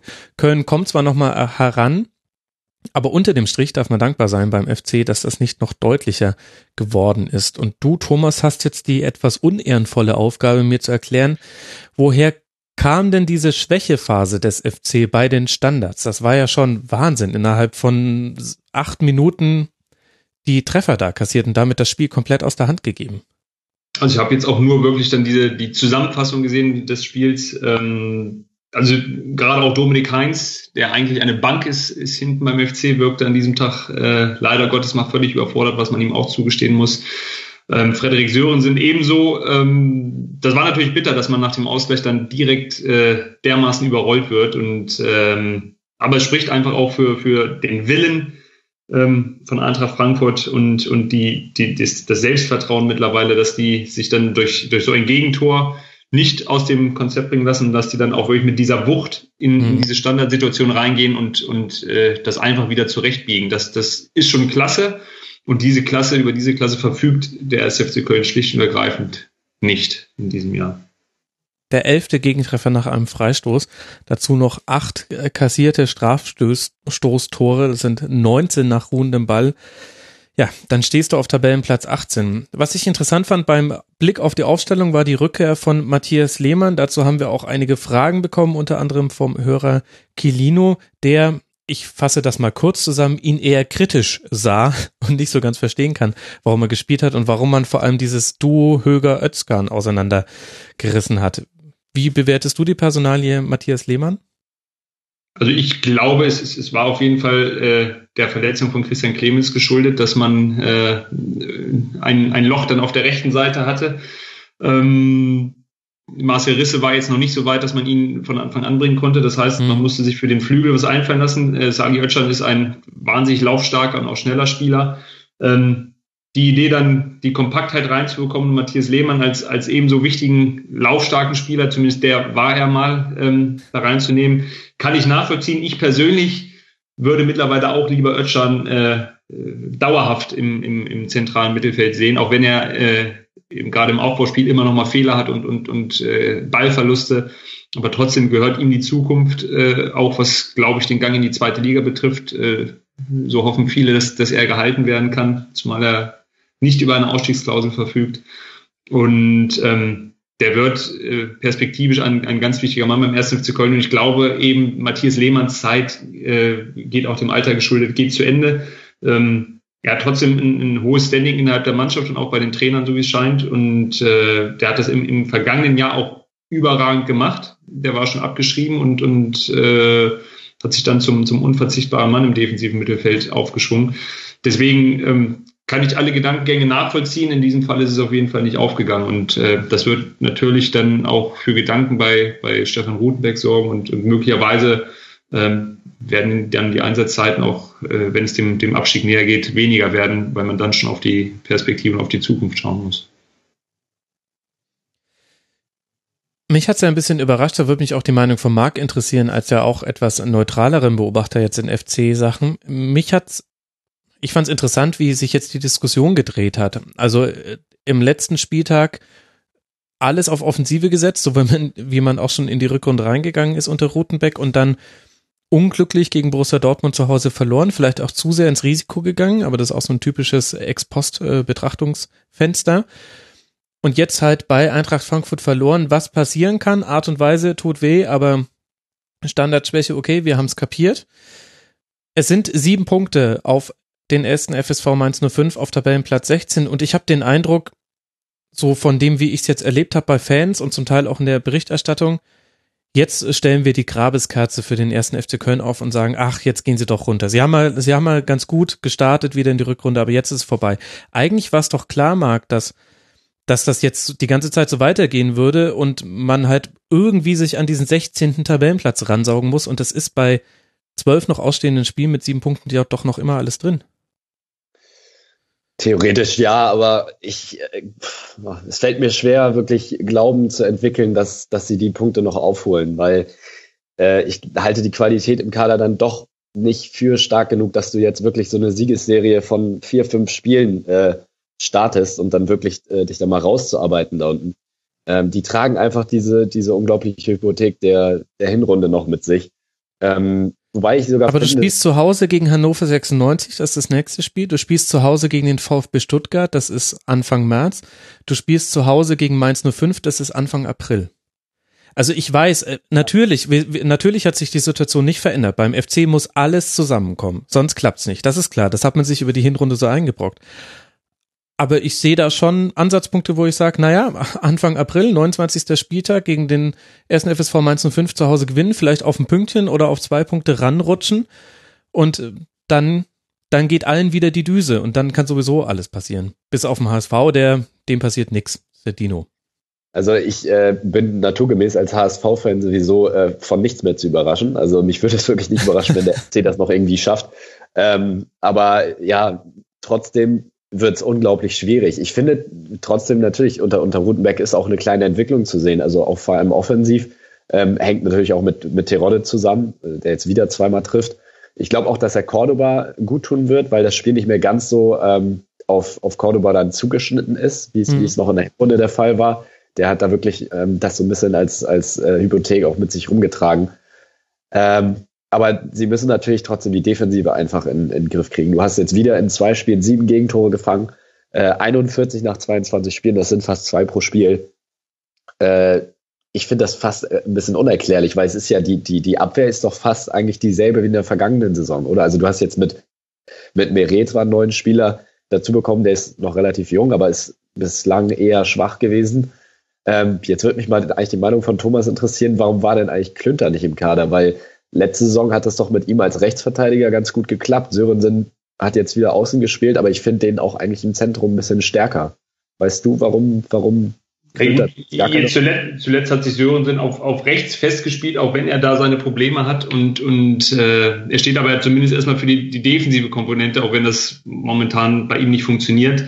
Ähm, der ist nach außen gegangen, weil, weil Meret es jetzt Anfang der, der Rückrunde unter Rutenbeck in der Tat sehr, sehr gut gemacht hat und man erahnen konnte, warum sie im, Sommer viel Geld für ihn bezahlt haben. Klünter hat zuletzt ja sowieso nicht mehr Rechtsverteidiger gespielt, sondern war äh, anfangs unter, unter Rutenbeck äh, Spitze oder hat auf dem rechten Flügel gespielt. Er ist enorm schnell, aber ist natürlich defensiv auch noch wahnsinnig anfällig und, und unerfahren. Und da bringt Sörensen grundsätzlich eine gewisse defensive Stabilität und Kopfballstärke mit, ähm, wenngleich er es äh, gegen Dortmund und auch jetzt in Frankfurt überhaupt nicht gezeigt hat. Ähm, Pavel Olkowski spielt hinten rechts aktuell gar keine Rolle mehr und den hätten sie ja auch eigentlich abgegeben im, im Winter. Also die sind da nicht optimal aufgestellt und die Spieler äh, spielen zum Großteil alle unter, unter dem, was sie, was sie im letzten Jahr gezeigt haben. Jetzt weiß man nicht, ob das äh, über äh, der, der tatsächlichen Klasse lag oder ob das jetzt momentan gravierend darunter liegt. Die, die Wahrheit liegt wahrscheinlich in der Mitte. Ähm, ich finde aber schon, und, und äh, die sieben Punkte, ähm, das ist das, was, was mir auch noch so ein bisschen Hoffnung macht und die, die Auftritte von, von äh, Hamburg und Mainz dass da vielleicht noch irgendwas geht. Das, das Heimspiel gegen Augsburg hat natürlich brutal wehgetan. Ein Heimspiel nach 30 in Folge, dann gehst, gehst du in Führung, hast die Chance, das 2 zu 0 zu machen und, und gewinnst dieses Spiel nicht. Ähm, das hat geschmerzt und dann der Dortmunder Auftritt ebenso, wo du mit der Mannschaft, die eigentlich deutlich besser besetzt ist, auf Augenhöhe agierst und dann fahrlässig äh, das Spiel verlierst. Ähm, das, hat, das hat schon Spuren hinterlassen und das hat man jetzt in Frankfurt gesehen. Und da müssen sie sich jetzt nochmal rausziehen und das geht im Grunde nur mit dem Heimsieg gegen Hannover. Ähm, und das ist, wir haben über 96 schon gesprochen, wird, wird ein hartes Stück Arbeit, aber ich traue es der Mannschaft grundsätzlich zu, auch mit den, mit den eigenen Zuschauern im Rücken sowas dann zu gewinnen. Und dann kann sich sowas nochmal in die Richtung bewegen, aber da verrate ich jetzt auch nichts Neues, dass es wahnsinnig schwer wird, da irgendwie noch, noch ranzukommen. Zumal jetzt Mainz und Hamburg zwangsläufig irgendwann auch nochmal punkten werden. Ich muss auch sagen, es war natürlich auch eigentlich eine, eine bittere Niederlage aus dem Aspekt, dass du ja eigentlich nach dem, nach dem Ausgleich gut im, oder vor dem Ausgleich eigentlich gut im Spiel warst und dann kassierst du ja nach zwei Standardsituationen ähm, direkt zwei Tore. Das ist natürlich dann, dann auch bitter, ne? weil sowas dich natürlich dann wieder komplett rausbringt. Also wenn, also das, das bringt so ein fragiles Gebilde natürlich auch komplett zum, zum Einbrechen. Also dafür fehlt dann auch die, die breite Brust, um sowas dann nochmal wegzustecken, glaube ich. Hm. Ja. Ja, also wie gesagt, es muss alles zusammenkommen. Gleichzeitig hat es mich aber ähm, schon erstaunt, dass, dass die Leute jetzt überrascht darüber sind, dass alles zusammenkommen muss. Das wusste man eigentlich vorher schon. Immerhin hat man Simon Terodde wieder getroffen. Und das ist ja schon mal mehr als andere Mannschaften haben. Was ich mich noch gefragt habe, Thomas, wir haben mit Werder eine Mannschaft gehabt, die hat sehr, sehr offensiv verteidigt. Wir werden gleich noch über Schalke 04 sprechen, die bei den Bayern unglaublich mutig angelaufen ist und über Hertha BSC, die das fast am radikalsten an diesem Spieltag umgesetzt haben. Das sind drei Defensivkonzepte, die im Grunde im eigenen Sturm beginnen. Und beim FC habe ich das auch erkannt in manchen Spielen in der Rückrunde. Jetzt gegen Eintracht Frankfurt gar nicht. Glaubst du, das ist eine spielbezogene Entscheidung gewesen oder Angst vor der eigenen Courage oder wie würdest du das einschätzen? Also erst einmal muss man sagen, dass es die Mannschaft äh, unter Peter Stöger in der Form praktisch gar nicht kannte und nicht praktiziert hat. Das hat Stefan Rutenbeck so ein bisschen reingebracht. Ähm, ich halte es für möglich, dass er, dass er das nach dieser Niederlage gegen Dortmund, ähm, wo dem FC dann vorgeworfen wurde, dass sie äh, wahnsinnig fahrlässig agiert haben und, ja. und, und zu offensiv, dass er dann erstmal wirklich, das, das zeigt auch die Lehmann-Hereinnahme äh, und, und Ötschern auf dem Flügel, dass es ihm erstmal um Kompaktheit ging und dass die deswegen dann äh, nicht Harakiri, äh, was es möglicherweise geworden wäre, weil das steckt einfach nicht drin in der Mannschaft, dieses, dieses äh, hohe Anlaufen, ähm, dass dieser Schuss nicht nach hinten losgeht und hat halt auch nicht geholfen. Also es, es bleibt Stefan Rutenbeck, äh, der muss einem fast schon leid tun, äh, bleibt nicht viel übrig momentan. Der muss diverse Sachen versuchen, er muss hoffen, dass es, dass es funktioniert und äh, jetzt hat es zweimal nicht funktioniert. Ja, gegen aber auch wirklich starke Frankfurter. Wolf, irre stark, Rebic, ein Unterschiedsspieler derzeit in vielen Spielen. Chandler auch wieder gut mit guten Standards, überhaupt eine gute Flankenquote bei Eintracht Frankfurt. Das ist äh, eine Seltenheit in der Fußball-Bundesliga. Ich finde, Marc, Eintracht hat sich da auch unabhängig von irgendwelchen Tabellenzwischenständen wirklich jetzt in die Rückrunde reingebissen und es sieht gerade gar nicht danach aus, dass man irgendwie diese fürchterliche Rückrunde der letzten Saison wiederholen würde. Nee, man hat, man sieht jetzt, finde ich, wirklich einfach, wie, wie äh, Kovac die Eintracht wirklich sukzessive, wirklich spielerisch auch weiterentwickelt hat. Also sie haben mittlerweile echt eine, eine gute Spielanlage, auch einen variablen Spielaufbau. Also die können sowohl über die Außen kommen, also die Außenverteidiger sowieso Bern stark, Chandler ähm, ganz starke Saison und ich halt auch von, von äh, Dani da Costa eigentlich eine Menge. Der ist nur bisher nicht an Chandler und, und Willems vorbeigekommen. Jetzt hat er Willems mal draußen gelassen. Hm. Und da Costa hat sofort seine Chance genutzt, hat er dann auch das 4, 4 zu 2 vorbereitet. Also, ähm, oder das 4-1 war es. Ähm, also über die Außen können sie kommen, sie können aber auch äh, übers Zentrum, weil du dann eben mit Haller, der jetzt nicht mal gespielt hat, ähm, vorne eben den Zielspieler drin hast. Ähm, also wir haben gelernt, Frankfurt kann auch ohne Haller vier Tore schießen. Und ähm, ja, ich, ich finde einfach allgemein ist super, wie, wie Kovac auch die, äh, dadurch ja auch die Spannung bei den Spielern äh, hochhält. Er lässt dann Haller mal draußen. Das ist das Zeichen an die Mannschaft. Äh, wir sind überhaupt nicht abhängig von diesem Spieler. Es geht auch ohne ihn. Und das ist ein, ein super Signal. Und ähm, ja, ich, ich glaube einfach, dass, dass Frankfurt die, die Stabilität, ähm, die sie, die sie in der Hinrunde hatten, die werden die beibehalten. Ich äh, kann jetzt auch nicht genau erörtern, warum das in der, in der vergangenen Saison ähm, dann so nach hinten losgegangen ist. Der Kader ist sicher stärker als in der vergangenen Saison. Da hattest du noch keine, keine Spieler wie Boateng und, und Haller mit drin. Ähm, deswegen äh, bin ich da auch eigentlich relativ optimistisch, dass, dass die Eintracht in der Saison da wirklich ein Wörtchen um die Europa League Plätze mitspricht und ähm, dann hast du ja eventuell, wenn es richtig gut läuft, sogar am Ende das zweite Pokalfinale in Folge, aber da, gut, dafür musst du erstmal Schalke 04 schlagen. Aber ja, das sieht, sieht schon alles sehr ordentlich aus da. Wir laufen auf ein sehr, sehr interessantes und leckeres Eintracht Frankfurt Heimspiel zu, nämlich zu Hause gegen Raba Leipzig. Das wird das nächste Heimspiel für Eintracht Frankfurt sein am 23. Spieltag. Und der FC spielt jetzt, wie schon angesprochen, zu Hause gegen Hannover 96, dann ebenfalls in Leipzig und dann zu Hause gegen den VfB Stuttgart und bei Werder Bremen. Auch da werden wir, glaube ich, dann eine Tendenz erkennen können, schon in Kürze. An diesem 22. Spieltag haben wir neben all dem, was der Abstiegskampf zu bieten hatte, was wir jetzt, glaube ich, ausführlichst erörtert haben, auch ein Topspiel gesehen, das seinen Namen alle Ehre gemacht hat. Schalke 04 tritt beim FC Bayern sehr, sehr mutig auf, geht im Grunde in einen offenen Kampf, wäre fast dafür belohnt worden. Trotz zweier Fehler von Fährmann kommt man zu einem knappen 1 zu 2. Die Bayern nehmen das hohe Anläufen an, von Schalke 04 kombinieren sich mal wunderbar aus dem Pressing heraus, spielen aber zum Teil auch haarsträubende Fehlpässe und am Ende kommt man dann mit einem Dreier ins Ziel für den FCB und alle Beteiligten waren irgendwie zufrieden mit diesem Spiel, bis vielleicht auf Robben und Ribéry, die auffällig selten ein Faktor waren, offensiv. Und gut, Ralf Fährmann natürlich, während sich Pavlenka von seinen Patzern letzte Woche sehr gut erholt hat bei Werder, war das Ralf Fährmann nicht geboten. Thomas, das war sicherlich die beste Rückrundenleistung der Schalker und es war auch eine sehr, sehr mutige Herangehensweise an dieses Auswärtsspiel. Die Frage, die ich mir aber die ganze Zeit gestellt habe, der alte Meckermaxe bei sich zu Hause auf dem Sofa, ich dachte mir, warum erst jetzt?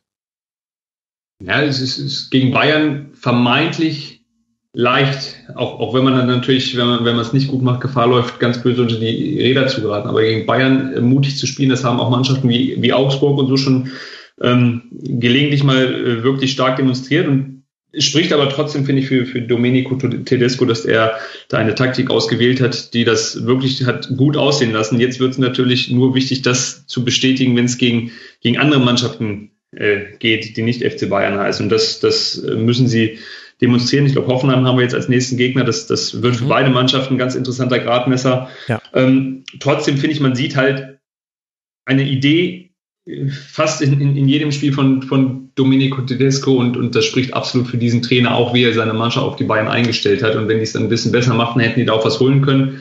Aber letztendlich reicht es mir nicht immer nur zu sagen, ah, äh, schön mutig gegen die Bayern. Also mir ist da bei den meisten anderen steckt da zu viel Angst drin und deswegen finde ich es auch gut, wie Tedesco es jetzt am Wochenende gemacht hat. Ja, es war ein aufopferungsvoller Kampf und es wäre ja auch mehr drin gewesen, Marc. Ja, auf jeden Fall. Also ich, ich war, mir hat es auch echt imponiert, wie Tedesco da rangegangen ist, weil ähm, die vergangenen Spiele waren doch echt dürftig. Also wenn man das Pokalspiel unter der Woche sieht, ähm, wo sie irgendwie 50, 60 Minuten nicht mal einen Torschuss zustande kriegen, da war ich doch schon sehr überrascht eigentlich, wie, wie, wie gut sie im Spiel waren, direkt von vornherein, haben sich nicht versteckt, ähm, nicht nur reagiert, sondern selber agiert. Also wünscht man sich das ja eigentlich von, von jedem Gegner von den Bayern, aber das, das trauen sich halt eben viel zu wenige. Und äh, Tedesco hat eben ein gutes Konzept gehabt gegen, gegen Robben und Ribéry. Du sagst es gerade, die waren äh, nicht so gut in der Partie, weil er hatte mit Caligiuri und Schöpfe eben außen zwei Spieler, die, die das Tempo eben mitgehen können. Ja. Und ähm, Gut, die, die vor allem auch defensiv beschäftigt haben. Also die sind auch immer wieder so genau, systematisch genau. weit nach vorne gegangen, dass Ribery und Robben nach hinten arbeiten mussten. Und das ist jetzt keine Neuigkeit. Das steht bei denen jetzt nicht unter Lieblingsbeschäftigung im Freundesbuch. Genau. Ja, also das, das war auf jeden Fall ähm, ein sehr guter taktischer Zug von, von Tedesco, wobei man dann auch sagen muss, du kannst eben Robben auch nicht das ganze Spiel aus, dem, äh, aus der Partie nehmen, denn beim, beim 2-0, wenn er dann einmal mit Tempo auf die Abwehr zugeht und äh, Müller in seiner unnachahmlichen Manier da in die, in die, in die Lücke läuft, dann ist es natürlich wirklich schwierig zu verteidigen, weil eigentlich stand Schalke in der Situation nicht schlecht. Naldo ist sogar noch äh, in die Lücke reingelaufen und trotzdem äh, wieselt sich Müller da irgendwie durch. Äh, also das ist natürlich dann auch schwierig, sowas zu verteidigen, aber insgesamt hat, hat Schalke das schon, schon wirklich gut gemacht und äh, man muss natürlich sagen, äh, dass, dass Leon Goretzka in dem Spiel wirklich gezeigt hat, warum die Bayern ihn holen. Also ist ein unermüdlicher Antreiber gewesen. Seine, seine Tempoläufe durchs Mittelfeld sind echt ganz stark, hat dadurch super viele Angriffe eingeleitet, unter anderem ja auch den Ausgleich. Ähm, und hätte er noch ein bisschen mehr Konsequenz gespielt, dann wäre ja für ihn auch ein Tor drin gewesen bei der Szene da gegen Boateng, wo er den Haken schlägt und dann äh, leider verzieht. Aber ähm, ja, also war, war viel drin bei Schalke, was auf jeden Fall positiv ist und äh, ja, wenn, wenn sie, wenn sie die Chance ein bisschen besser nutzen, dann können sie da am Ende vielleicht sogar auch einen Punkt mitnehmen. Man hat auch sämtliche Geschmacksrichtungen äh, bekommen in diesem Spiel, was das Thema angeht. Wie befreie ich mich aus solchen hohen Anlaufsituationen? Also auch die Bayern sind ja aggressiv angelaufen. Zum Teil war das sah fast manchmal aus wie eine Manndeckung. Im Offensiven haben sich da sehr am Mann orientiert. Und wir hatten alles mit dabei. Wir hatten die ruhig ausgespielten Kombinationen, die dann auch beim FC Bayern einmal zum 1 zu 0 geführt haben. Das war wunderbar über Alaba über die linke Seite. Es waren zwei Doppelpässe und er war auf einmal vertikal offen durch und konnte dann in die Mitte hereingeben.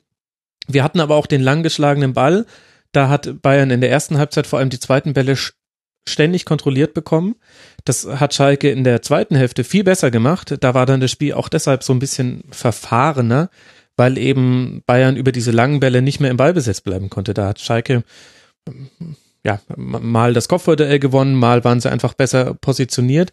Das hat ganz gut funktioniert und das Gleiche konnte man auch bei Schalke beobachten. Und wir hatten alles. Wir hatten den langgeschlagenen Ball des Torhüters, wir hatten den Diagonalball aus der Abwehr. Das war das Einzige, was, was man bei äh, Bayern seltener gesehen hat als in den letzten Spielen. Das hat Schalke nämlich ganz gut auch verteidigt, dass diese Diagonalbälle nicht gespielt werden konnten.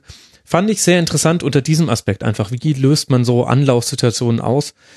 War so ein ganz schönes, naja, irgendwie hat mir das Spaß gemacht, mir das anzugucken. Vielleicht bin ich da aber auch ein bisschen freakig unterwegs. Nein, doch, das war, aber insgesamt war es ein, ein auch wenn es in der zweiten Halbzeit äh, alles ein bisschen nachgelassen hat, war das ein, ein schön anzusehendes Bundesligaspiel. Und davon äh, gibt es ja eigentlich gar nicht mehr so viele, hat man den Eindruck. Ja, das ist allerdings wahr. Und wer außerirdisch gut war auf Seiten von Schalke 04, wir haben jetzt Goretzka schon gelobt, aber wir müssen unbedingt Stamboli noch ansprechen. Ja. Eine unglaubliche Passquote, 94 Prozent bei 51 Pässen, 96 Prozent bei Pässen in die gegnerische Hälfte und das war nicht über zwei Meter, ich habe es mir nochmal angeguckt hat 82 Prozent seiner Zweikämpfe gewonnen, hat ganz, ganz viele Bälle abgefangen, zehn Stück, zehnmal auch den Ball erobert. Der war richtig, richtig stark. Das war für mich vielleicht sogar das beste Spiel von Stamboli im Dress von Schalke 04. Würde ich auch sagen. Also auch vor allem diese eine Szene, wo er dann im letzten Moment, äh, ich weiß nicht, wen er da abgegrätscht hat, aber das war unglaublich. Also ähm, habe ich ihn so auch noch nicht gesehen. Also ich habe bisher ähm, Lewandowski so hat er abgegrätscht. Das war in der 73. Minute, genau. Ich habe mir notiert, Weltklasse-Pass auf Müller, Delig quer auf Lewandowski, Weltklasse-Rettungsaktion von Stambuli. Und ich, anders als man das jetzt vielleicht äh, ahnen mag, verwende ich das Wort Weltklasse in meinen Sendungsnotizen sehr, sehr sparsam. Aber ich finde es auch schön, dass, die, dass diese gute alte Grätsche dann in solchen Situationen immer noch gewürdigt wird. Ja, muss ja. Ich, ich finde, ja. es kommt halt nicht so häufig vor in den Zusammenschnitten, aber so eine richtig schöne Grätsche, äh, da geht ja, bei mir der Puls schon hoch. Der Abwehrspieler von heute ist ja angehalten, im Grunde genommen nicht mehr zu grätschen. Und äh, deswegen, auch, auch Mats Hummels macht das in, in, in brenzligen Situationen immer noch mal gerne. Und, und das war auch so eine, eine Weltklasse-Grätsche, um in, deinem, in deiner Sprache zu bleiben. Absolut, absolut. Also haben wir Stamboli auch noch gewürdigt. Unser Hörer Butz Lauer hat unter mitmachen.rasen.de ein bisschen eine Sorge geäußert. Er hat geschrieben, also in erster Linie ist er natürlich enttäuscht, dass seine Mannschaft, also Schalke 04, verloren hat.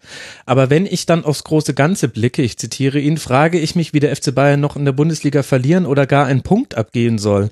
Die individuelle Klasse jedes Spieler bei Bayern von 1 bis 17 ist der der anderen Bundesliga-Vereine derartig überlegen, dass eine solide Leistung von Bayern gegen eine sehr gute Leistung von Schalke noch locker reicht. Können wir ihm da irgendwie widersprechen, Thomas?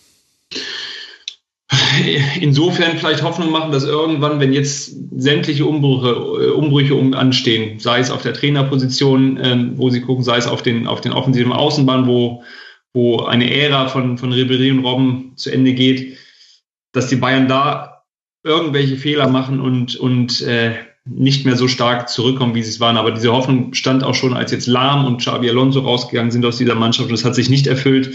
Ähm, deswegen glaube ich auch, auch wie sie sich perspektivisch jetzt schon aufstellen, dass sie, dass sie Gnabry schon in der Hinterhand haben und momentan dann äh, woanders laufen lassen, dass sie Command schon haben und entsprechend jetzt auch in dieser Saison die Spielzeit geben, ähm, befürchte ich, dass die nicht so viele Fehler machen werden. Und ähm, angesichts der Entwicklung der anderen Mannschaften glaube ich, ist da viel dran, dass, dass, dass die Langeweile jetzt noch ein bisschen anhalten wird. Aber es, es wird der Tag kommen, da wird irgend, irgendwas passieren, wann auch immer das ist. Ich hoffe, wir kriegen ihn noch mit.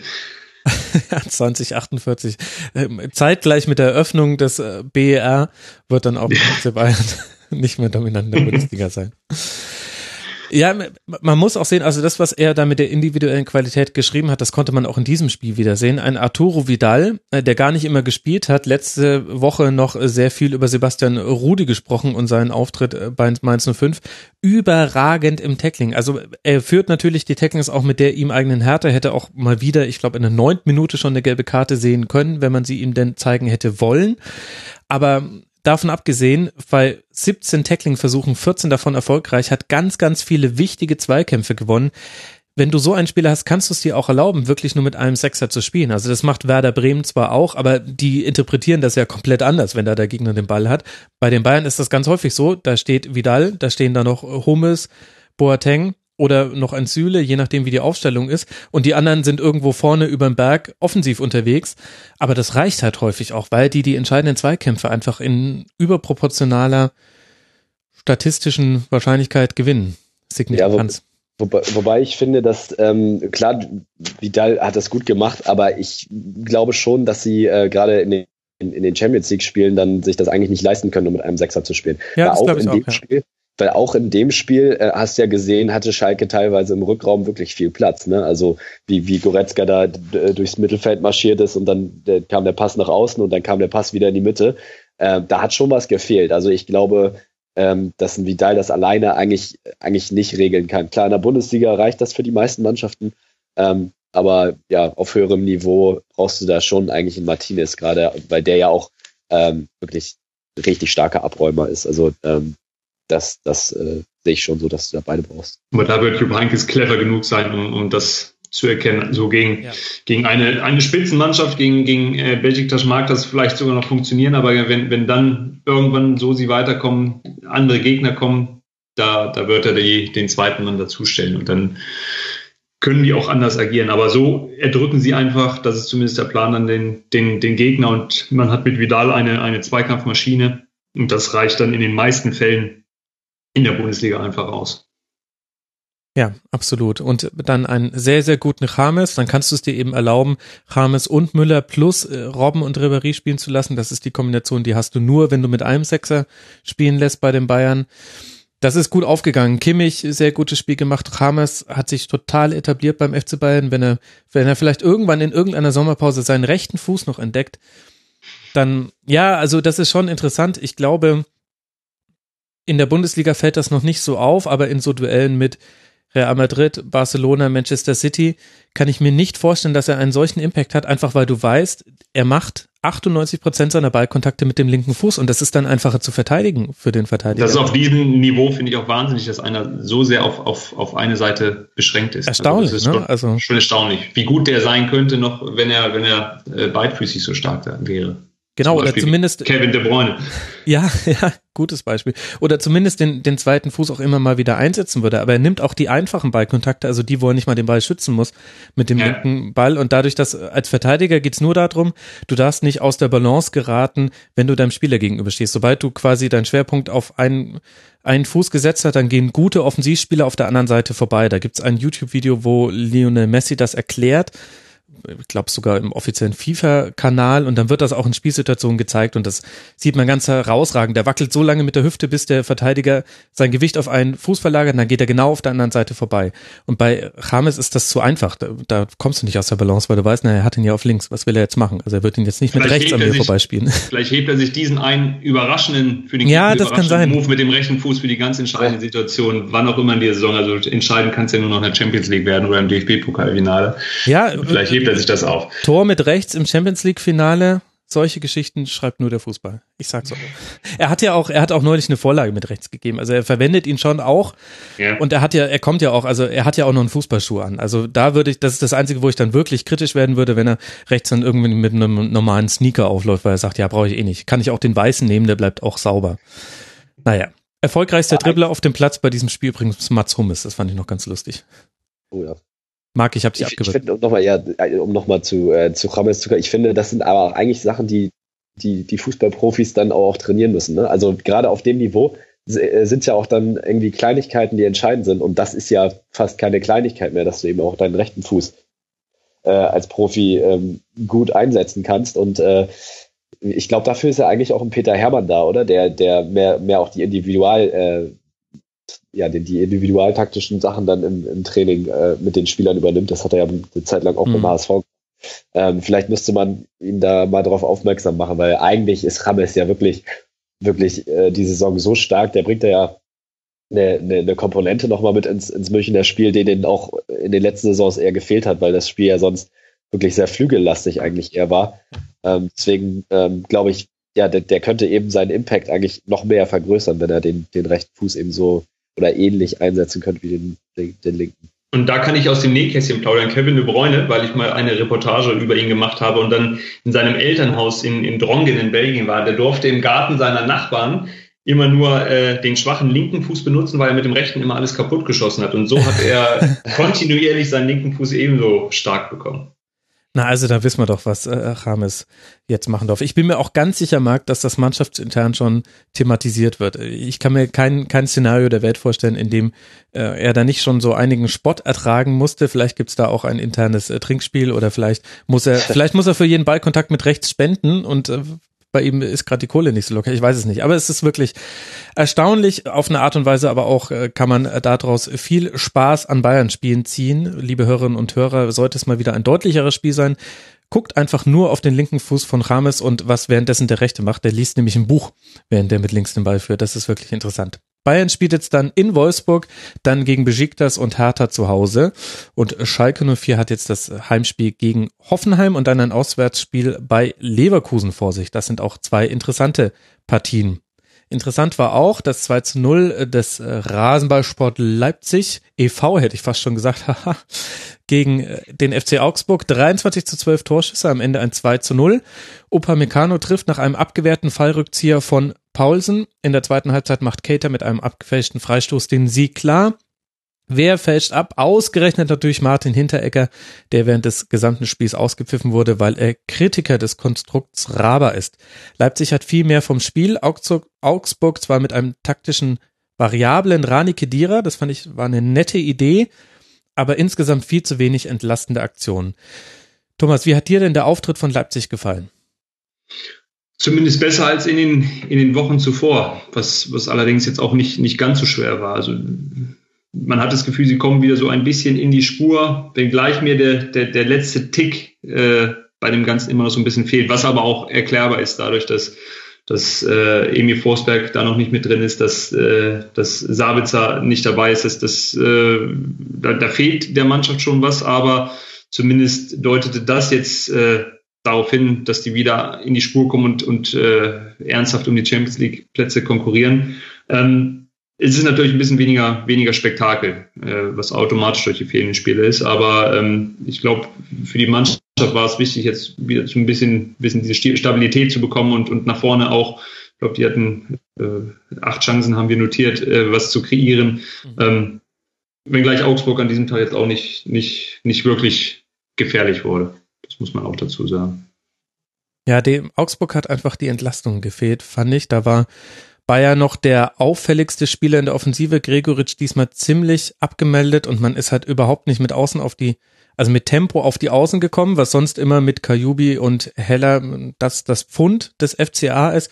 Lag aber auch daran, Marc, dass Leipzig deutlich passiver gespielt hat als in vielen anderen Spielen, auch fast schon Leipzig untypisch. Das hat Hasenhüttel dann nach dem Spiel auch gesagt, wäre Teil des Matchplans gewesen, weil man auch zum einen wusste, dass man selber jetzt manchmal ein bisschen Probleme hatte im Spielaufbau, manchmal zu einfach auch ein Konter gelaufen ist und weil der FC Augsburg das mit dem Ballbesitz zwar auch kann, aber eine Güteklasse weniger gut als das Umschaltspiel. Ja, deswegen glaube ich auch, war das die, die richtige Herangehensweise. Ähm, man hat gesehen, dass auch das Mittelfeldpressing dadurch wieder besser funktioniert hat, weil sie sich dadurch mhm. ja ein bisschen, bisschen wieder besser darauf konzentrieren konnten und ähm, eben weil, weil Augsburg jetzt nicht den, den allerstärksten ähm, Spielaufbau hat, hat das wirklich gut funktioniert. Ähm, da hängt natürlich auch viel an, an Cater und Kampel, weil, weil ähm, Raba natürlich auch über, über ein starkes, ähm, präsentes Mittelfeld kommt und die beide waren ja wirklich in, in dem Spiel echt stark. Und äh, vorne hat natürlich Werner dann auch endlich mal wieder ein gutes Spiel gezeigt. Er war ja die letzten Spiele eigentlich oft wirklich abgemeldet. Also hat er jetzt echt mal eine schwächere Phase ge gehabt. Ähm, aber jetzt war da vorne drin echt wieder präsent, ist in die, in die Räume gelaufen, auch mal nach außen ähm, sich wieder fallen lassen. Und ähm, ja, da hat eigentlich nur das Tor gefehlt. Der hat das wirklich wieder gut gemacht. Ähm, ich finde manchmal noch ein bisschen, dass sie, dass sie hinten noch ein bisschen manchmal wackeln, was auch äh, daran liegt, dass aus dem, aus dem defensiven Mittelfeld da ein bisschen die Unterstützung fehlt. Auch, auch Cater und Campbell sind ja zwei Spieler, die eher etwas offensiver denken und äh, dadurch, dadurch fehlt dann vielleicht noch mal ein bisschen die, die Unterstützung. Aber ich muss auch sagen, dass das Upamecano sich da äh, eigentlich sehr gut entwickelt. Also der ja. äh, gewinnt echt viele Zweikämpfe, jetzt nicht nur wegen dem Tor, ähm, hat mit Orban da einen Mann an der Seite, der jetzt äh, auch schon etwas erfahrener ist ähm, durch, durch die letzte Saison. Also ähm, ja, doch, also das, das, das äh, kann schon funktionieren, auch in Zukunft weiter, aber wie gesagt, aus dem, aus dem defensiven Mittelfeld muss da noch ein bisschen mehr Unterstützung kommen. Ja, bei Timo Werner bin ich mir auch nicht so ganz sicher, wie ich seine Leistung jetzt gegen Augsburg einordnen würde. Elf Torschüsse, davon vier aufs Tor. Er war definitiv wieder präsenter, aber so ein bisschen fehlt so der Glitzerstaub aus der Hinrunde. Vor allem auch im, im Abschluss. Ich will jetzt nicht Werner in eine Krise reinreden, aber vielleicht hängt es auch damit zusammen, dass die Gegner mit ihm anders umgehen. Erstens läuft das Spiel seiner Mannschaft äh, aktuell anders, als es, als es mal lief. Ähm, zweitens haben die Gegner ein besonderes Auge auf Timo Werner. Ich glaube, das hängt schon alles so ein bisschen, bisschen zusammen. Also es ist in der Tat nicht, nicht auch, was für die ganze Mannschaft gilt, nicht so spektakulär, wie es mal war. Ähm, ich glaube aber schon, äh, dass er, dass er von der Krise, also man sieht ja daran, äh, das Bemühen ist da. Ähm, mhm. Er hat seine Abschlüsse. Ähm, ich glaube, das ist im Grunde genommen bei aufgrund seiner Klasse nur eine Frage der Zeit, dass er dann auch wieder der Timo Werner ist, gerade wenn es jetzt auf die WM zugeht, da muss sich ja jeder auch nochmal ganz besonders ins Zeug lehnen. Das, das, das kriegt er auch schon hin. Genau, und man hat es ja auch 2 zu 0 gewonnen, also wir wollen jetzt gar nicht eine Krisen- Diskussion aufmachen und beim FC Augsburg muss man das seinerseits auch nicht tun. Es haben einige Dinge nicht geklappt, die in den vergangenen Spielen geklappt haben, vor allem die Flanken. Philipp Max hatte nur eine angekommene Flanke von acht Versuchen. Das ist für ihn sehr, sehr schlecht. Rani Kedira hat äh, Sechser gespielt, Aufbauspieler in der Innenverteidigung, Busfahrer, hat noch die Schuhe geputzt, war überall zu finden. Interessante Variante. Daniel Bayer war der mit den meisten Torschüssen ähm, zusammen mit äh, Gregoritsch. Das zeigt auch schon, ja, es hat die Durchschlagskraft gefehlt, kann man aber auch an fehlendem Finn Bogerson unter anderem beurteilen. Ja, war halt ein Bundesligaspiel und es war ganz gut anzuschauen und es war ein 2 zu 0 Sieg für Rasenballsport Leipzig, die jetzt dann beim SSC Neapel spielen und dann bei Eintracht Frankfurt und der FC Augsburg spielt zu Hause gegen den VfB Stuttgart und dann bei Borussia Dortmund. Ein Spiel fehlt uns noch. Es tut einem fast weh, dass es erst so spät kommt in dieser Schlusskonferenz. Leverkusen gegen Hertha BSC. 2 zu 0 gewinnt Hertha dort. Und vielleicht hat Leverkusen dagegen Berlin schon einen Vorgeschmack bekommen auf die nächste Saison. Mit drei Spielen in kurzer Zeit musste mehr rotiert werden. Das hat Herrlich mit fünf Änderungen dann auch getan. Aber das wurde von einem perfekt eingestellten und ausgeruhten Gegner ausgenutzt. Hertha läuft im Pressing fast bis zur gegnerischen Grundlinie durch. Es ist kein Zufall, dass dann auch das 1 zu 0 so entstanden ist. Und man hat damit zwar Lücken gelassen, aber Leverkusen hat es in diesem einen Spiel jetzt nicht geschafft, diese Lücken zu bespielen. Gleichzeitig war dann wieder die Effizienz im Umgang mit Torchancen da für Berlin und dann springt ein wichtiger Dreierball raus und es ist ein Narrativ dieser Saison, dass Hertha immer dann gewinnt, wenn sie wirklich also wenn es richtig, wenn es wirklich droht, dass sie hinten reinrutschen und wir darüber sprechen, jemand anderes saugt sich von hinten heran, dann gewinnt Hertha. So auch in diesem Spiel. Gebt ihr mir recht, Marc, wenn ich sage, dass Hertha neben Schalke die Mannschaft war, die am mutigsten verteidigt hat am Wochenende. Ja, äh, würde ich dir recht geben. Ich äh, finde auch, äh, dass da einer äh, seinen, äh, seinen Teil da ganz äh, klar beiträgt, ist einfach Darida. Das ist unfassbar wichtig, dass der wieder da ist. Ähm, der, der hat eine Präsenz und, und durch seinen Laufeinsatz, ähm, der läuft einfach unfassbar viele Löcher zu. Und so, so äh, gab es eben auch wenig Entfaltung für Brandt und Bellarabi auf den Außen. Und ähm, bringt aber auch, finde ich, sogar so eine spielerische Note also immer mit rein. Hat ja auch das Tor vorbereitet. Ähm, also der war wirklich unfassbar wichtig. Und dann ist natürlich auch äh, ganz wichtig, dass Jahrstein wieder da ist, weil wenn es dann mal gebrannt hat hinten, dann, dann war er sofort zur Stelle. Oder hat aber auch den Zünder hingehalten. Also ist jetzt gut, dass er die Regel jetzt kennt, dass man einen äh, Rückpass des Gegners, wenn man ihn einmal mit der Hand berührt hat, dann nicht nochmal aufnehmen darf. Gab es einen indirekten Freistoß aus acht Metern. Für alle Hörerinnen und Hörer, die es nicht gesehen haben, war so ein bisschen die Szene des Spieltags. Denn dann standen alle elf Hertaner auf der eigenen Torlinie und Leverkusen hatte innerhalb von 0,3 Sekunden drei Abschlusschancen inklusive eines Lattenschusses von Volland. Also ja, ja, stark gespielt. Aber wenn ich da ganz kurz eingreifen darf, ich, ich, ja. ich, habe das, ich habe das heute auch im, im Kicker kommentiert. Ich finde das unterirdisch für einen Profifußballer. Dass er es nicht weiß. Dass er diese Regeln ja. nicht kennt. Ich finde es gut, dass er es dann zumindest zugibt, aber es ist wirklich unterirdisch, auch wie, wie die Mannschaft an den Schiedsrichter angeht, der als einziger in dieser Situation den Durchblick hat, weil, weil alle anderen überhaupt keine Ahnung haben, was da gerade passiert ist und, und auswinken zum Assistenten und, und gar den Videobeweis anfordern. Ähm, das ist, das ist äh, höchst unprofessionell und das äh, sollte, sollte sich Jahrstein äh, nicht allzu häufig erlauben, weil das ist dann unterm Strich ist das peinlich für jemanden, der das hauptberuflich macht. Ja, absolut. Und das hätte das 1 zu 2 sein können für Leverkusen mit ein bisschen mehr Glück, als man da in, bei den drei Abschlüssen hatte. Sehe ich auch so. Da kann ich allen Bundesliga-Profis, die das hier natürlich hören, nur empfehlen, hört Colinas Abend, da lernt ihr genau solche Dinge. Dann kennt man sich auch aus bei Regeln. Oder lest den Kicker, denn Thomas Hiete hat da einen Kommentar dazu geschrieben, wie ich soeben erfahren habe. Richtig. Ja, aber Entschuldigung, Marc, du warst ja eigentlich gerade bei der Ausführung dessen, was gut funktioniert hat bei Hertha.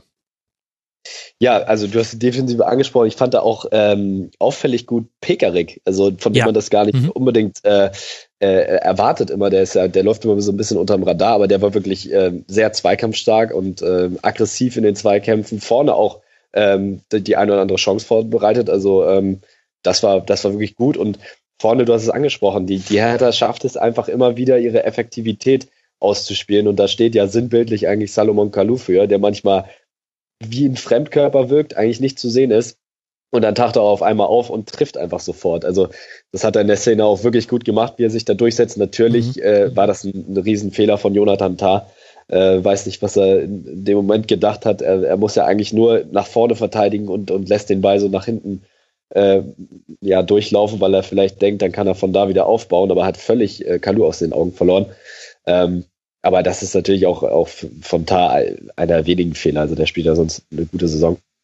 Aber deswegen äh, insgesamt die Hertha äh, wirklich mit einem guten Auswärts Auswärtsspiel äh, auch gut für Lazaro, dass er endlich mal getroffen hat, weil der eigentlich in den letzten Wochen auch schon wirklich mit der auffälligste Spieler bei Hertha war. Mhm. Äh, der technisch versiert ist, dribbelstark, äh, schnell, also wirklich ein Element auch ins, ins Herthaner Spiel bringt, so was, was ihm gefehlt hat was eine Zeit lang eigentlich äh, Mitchell Weiser immer reingebracht hat, der jetzt aber eigentlich eine schwache Saison spielt.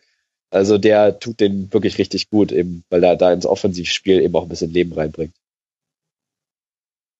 Ja, es war wirklich ein außerordentliches Spiel von Hertha. Total interessant zu sehen, wenn mal so ein Plan von Dardai, und ich glaube, Dardai ist äh, der klassische Trainer, der mit jedem Spiel, an jedes Spiel mit einem eigenen Plan rangeht, völlig aufgeht.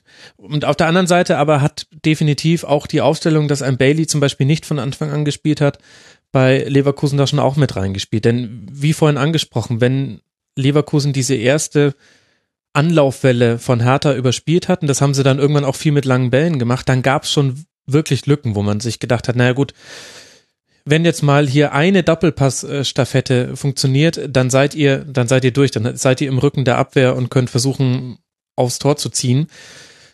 Also war auch was angeboten, deswegen war es mutig von Hertha, ist aber auch total aufgegangen. Und bei Leverkusen finde ich das schon interessant. Also das ist jetzt die erste englische Woche des Jahres und ich verstehe Trainingsdosierung und da gibt's ja heutzutage wird das ja auch alles genau mit Laktatwerten und so weiter fast minütlich analysiert.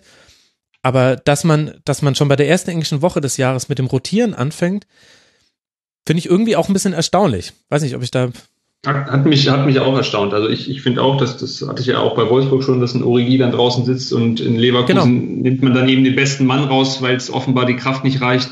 Ähm, da sieht man halt den, den wahnsinnigen Unterschied, auch was, was, was Mentalität und, und Klasse im Kader angeht zum FC Bayern, dass das Bayer Leverkusen, ähm, dass ich im Grunde genommen als, als zweitbeste Mannschaft der Liga aktuell ansehe, dann nicht in der Lage ist nach einem äh, intensiven Spiel, ähm, das aber gut ausgeht, was, was eigentlich den, den Rückenwind auch äh, bescheren muss, unter der Woche nicht in der Lage ist, dann äh, nochmal so eine Leistung abzurufen in der Bundesliga. Und das, das ist der Riesenunterschied. Und, und wenn Mannschaften das nicht kompensieren können und auch, auch kräftemäßig nicht hinkriegen, ähm, werden sie Bayern München nicht angreifen können. Das, das ist so. Und dann kommt ein Bailey rein und, und spielt eben auch noch schlecht und, und äh, kann das Spiel dann nicht drehen. Also da, das, das, das war nicht gut. Das hat mich auch überrascht, dass die dann so sehr äh, rotiert haben, aber das, das, dann versucht ein Trainer halt auch die Breite des Kaders zu, zu zeigen und, und den anderen zu signalisieren, dass sie da nicht außen mhm. vor sind. Das ist dann immer ein, ein, schmaler Grad, weil das, das will er äh, denen ja auch zeigen, dass, dass, die, dass sie dazugehören. Und es, es fehlt dann aber auch äh, in der Breite an der Qualität, die dann der FC Bayern hat. Ja, wobei ich finde, also eigentlich, Bellarabi hat ja auch in der Vergangenheit eigentlich schon gezeigt, dass er, dass er wirklich ein richtig guter Offensivmann sein kann. Der ist jetzt nur seit, seit längerer Zeit äh, ein bisschen, ein bisschen außen vor. ähm, in nicht so guter Verfassung und vorne Alario Volland und, und Brandt. Also eigentlich hast du ja wirklich tolle Offensive, ja. Weil, klar, deswegen, also eigentlich stimmt die Breite im Kader ja. Deswegen fand ich das, das die Rotation gar nicht so unbedingt das Problem. Ich glaube einfach, dass du, dass du zwischendurch, mein Leverkusen spielt jetzt wirklich eine gute Saison, ähm, dass du zwischendurch halt auch mal wirklich ein schwaches Spiel drin hast. Und wenn du unter der Woche wirklich so einen intensiven Pokalfight, wie, wie, wie sie den hatten gegen Werder, ähm, dann kommt sowas halt auch mal vor. Und ähm, Hertha ist dann eine Mannschaft, die dich auch wirklich, glaube ich, einfach nervt im Spiel, die viel läuft, total, die in, immer in, in den Zweikämpfen präsent ist und, und da kann das halt auch mal passieren, wenn dann so ein individueller Fehler durch Tar dann noch dazukommt.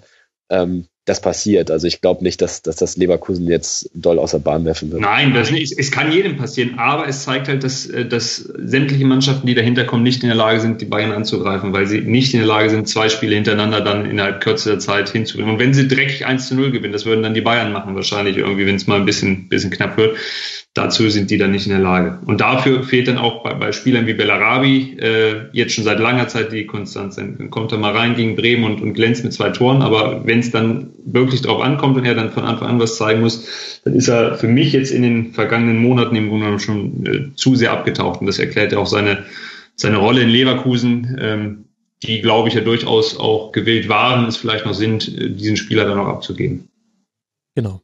Und ein Thomas Müller stellt sich, nachdem man acht Tage Zeit hatte zwischen dem 18. und 19. Spieltag hin und sagt, boah, ja, war schwierig, weil wir haben halt jetzt auch acht, acht Tage trainiert, das war total ungewohnt. Und andere Mannschaften stellen eben um. Und äh, klar, wir haben hier, wir reden immer noch vom unterschiedlichen Leistungsniveau, aber so also Hertha hat das sehr, sehr gut gemacht. Ich will überhaupt nichts kleinreden. Aber man hätte als Leverkusen da auch ein bisschen dreckiger drauf reagieren können. Dann spielt doch den langen Hafer raus. Also die, die, die Spieler vorne hatten auch wirklich viel zu wenige Ballaktionen. Alario weniger als Bernd Leno. Also gut, aber Mannschaften lernen.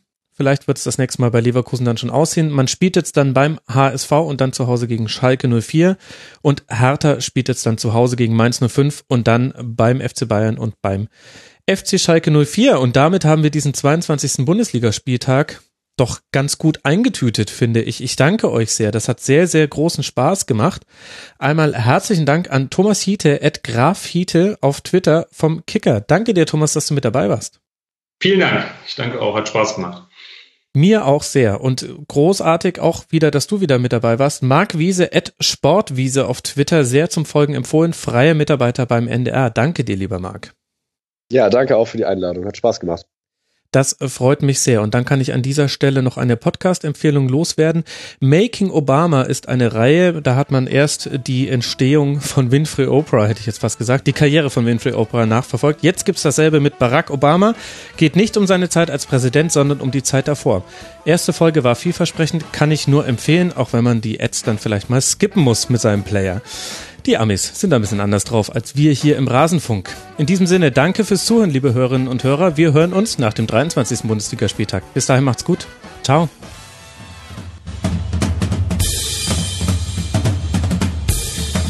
Das war die Rasenfunk-Schlusskonferenz. Wir gehen nun zurück in die angeschlossenen Funkhäuser.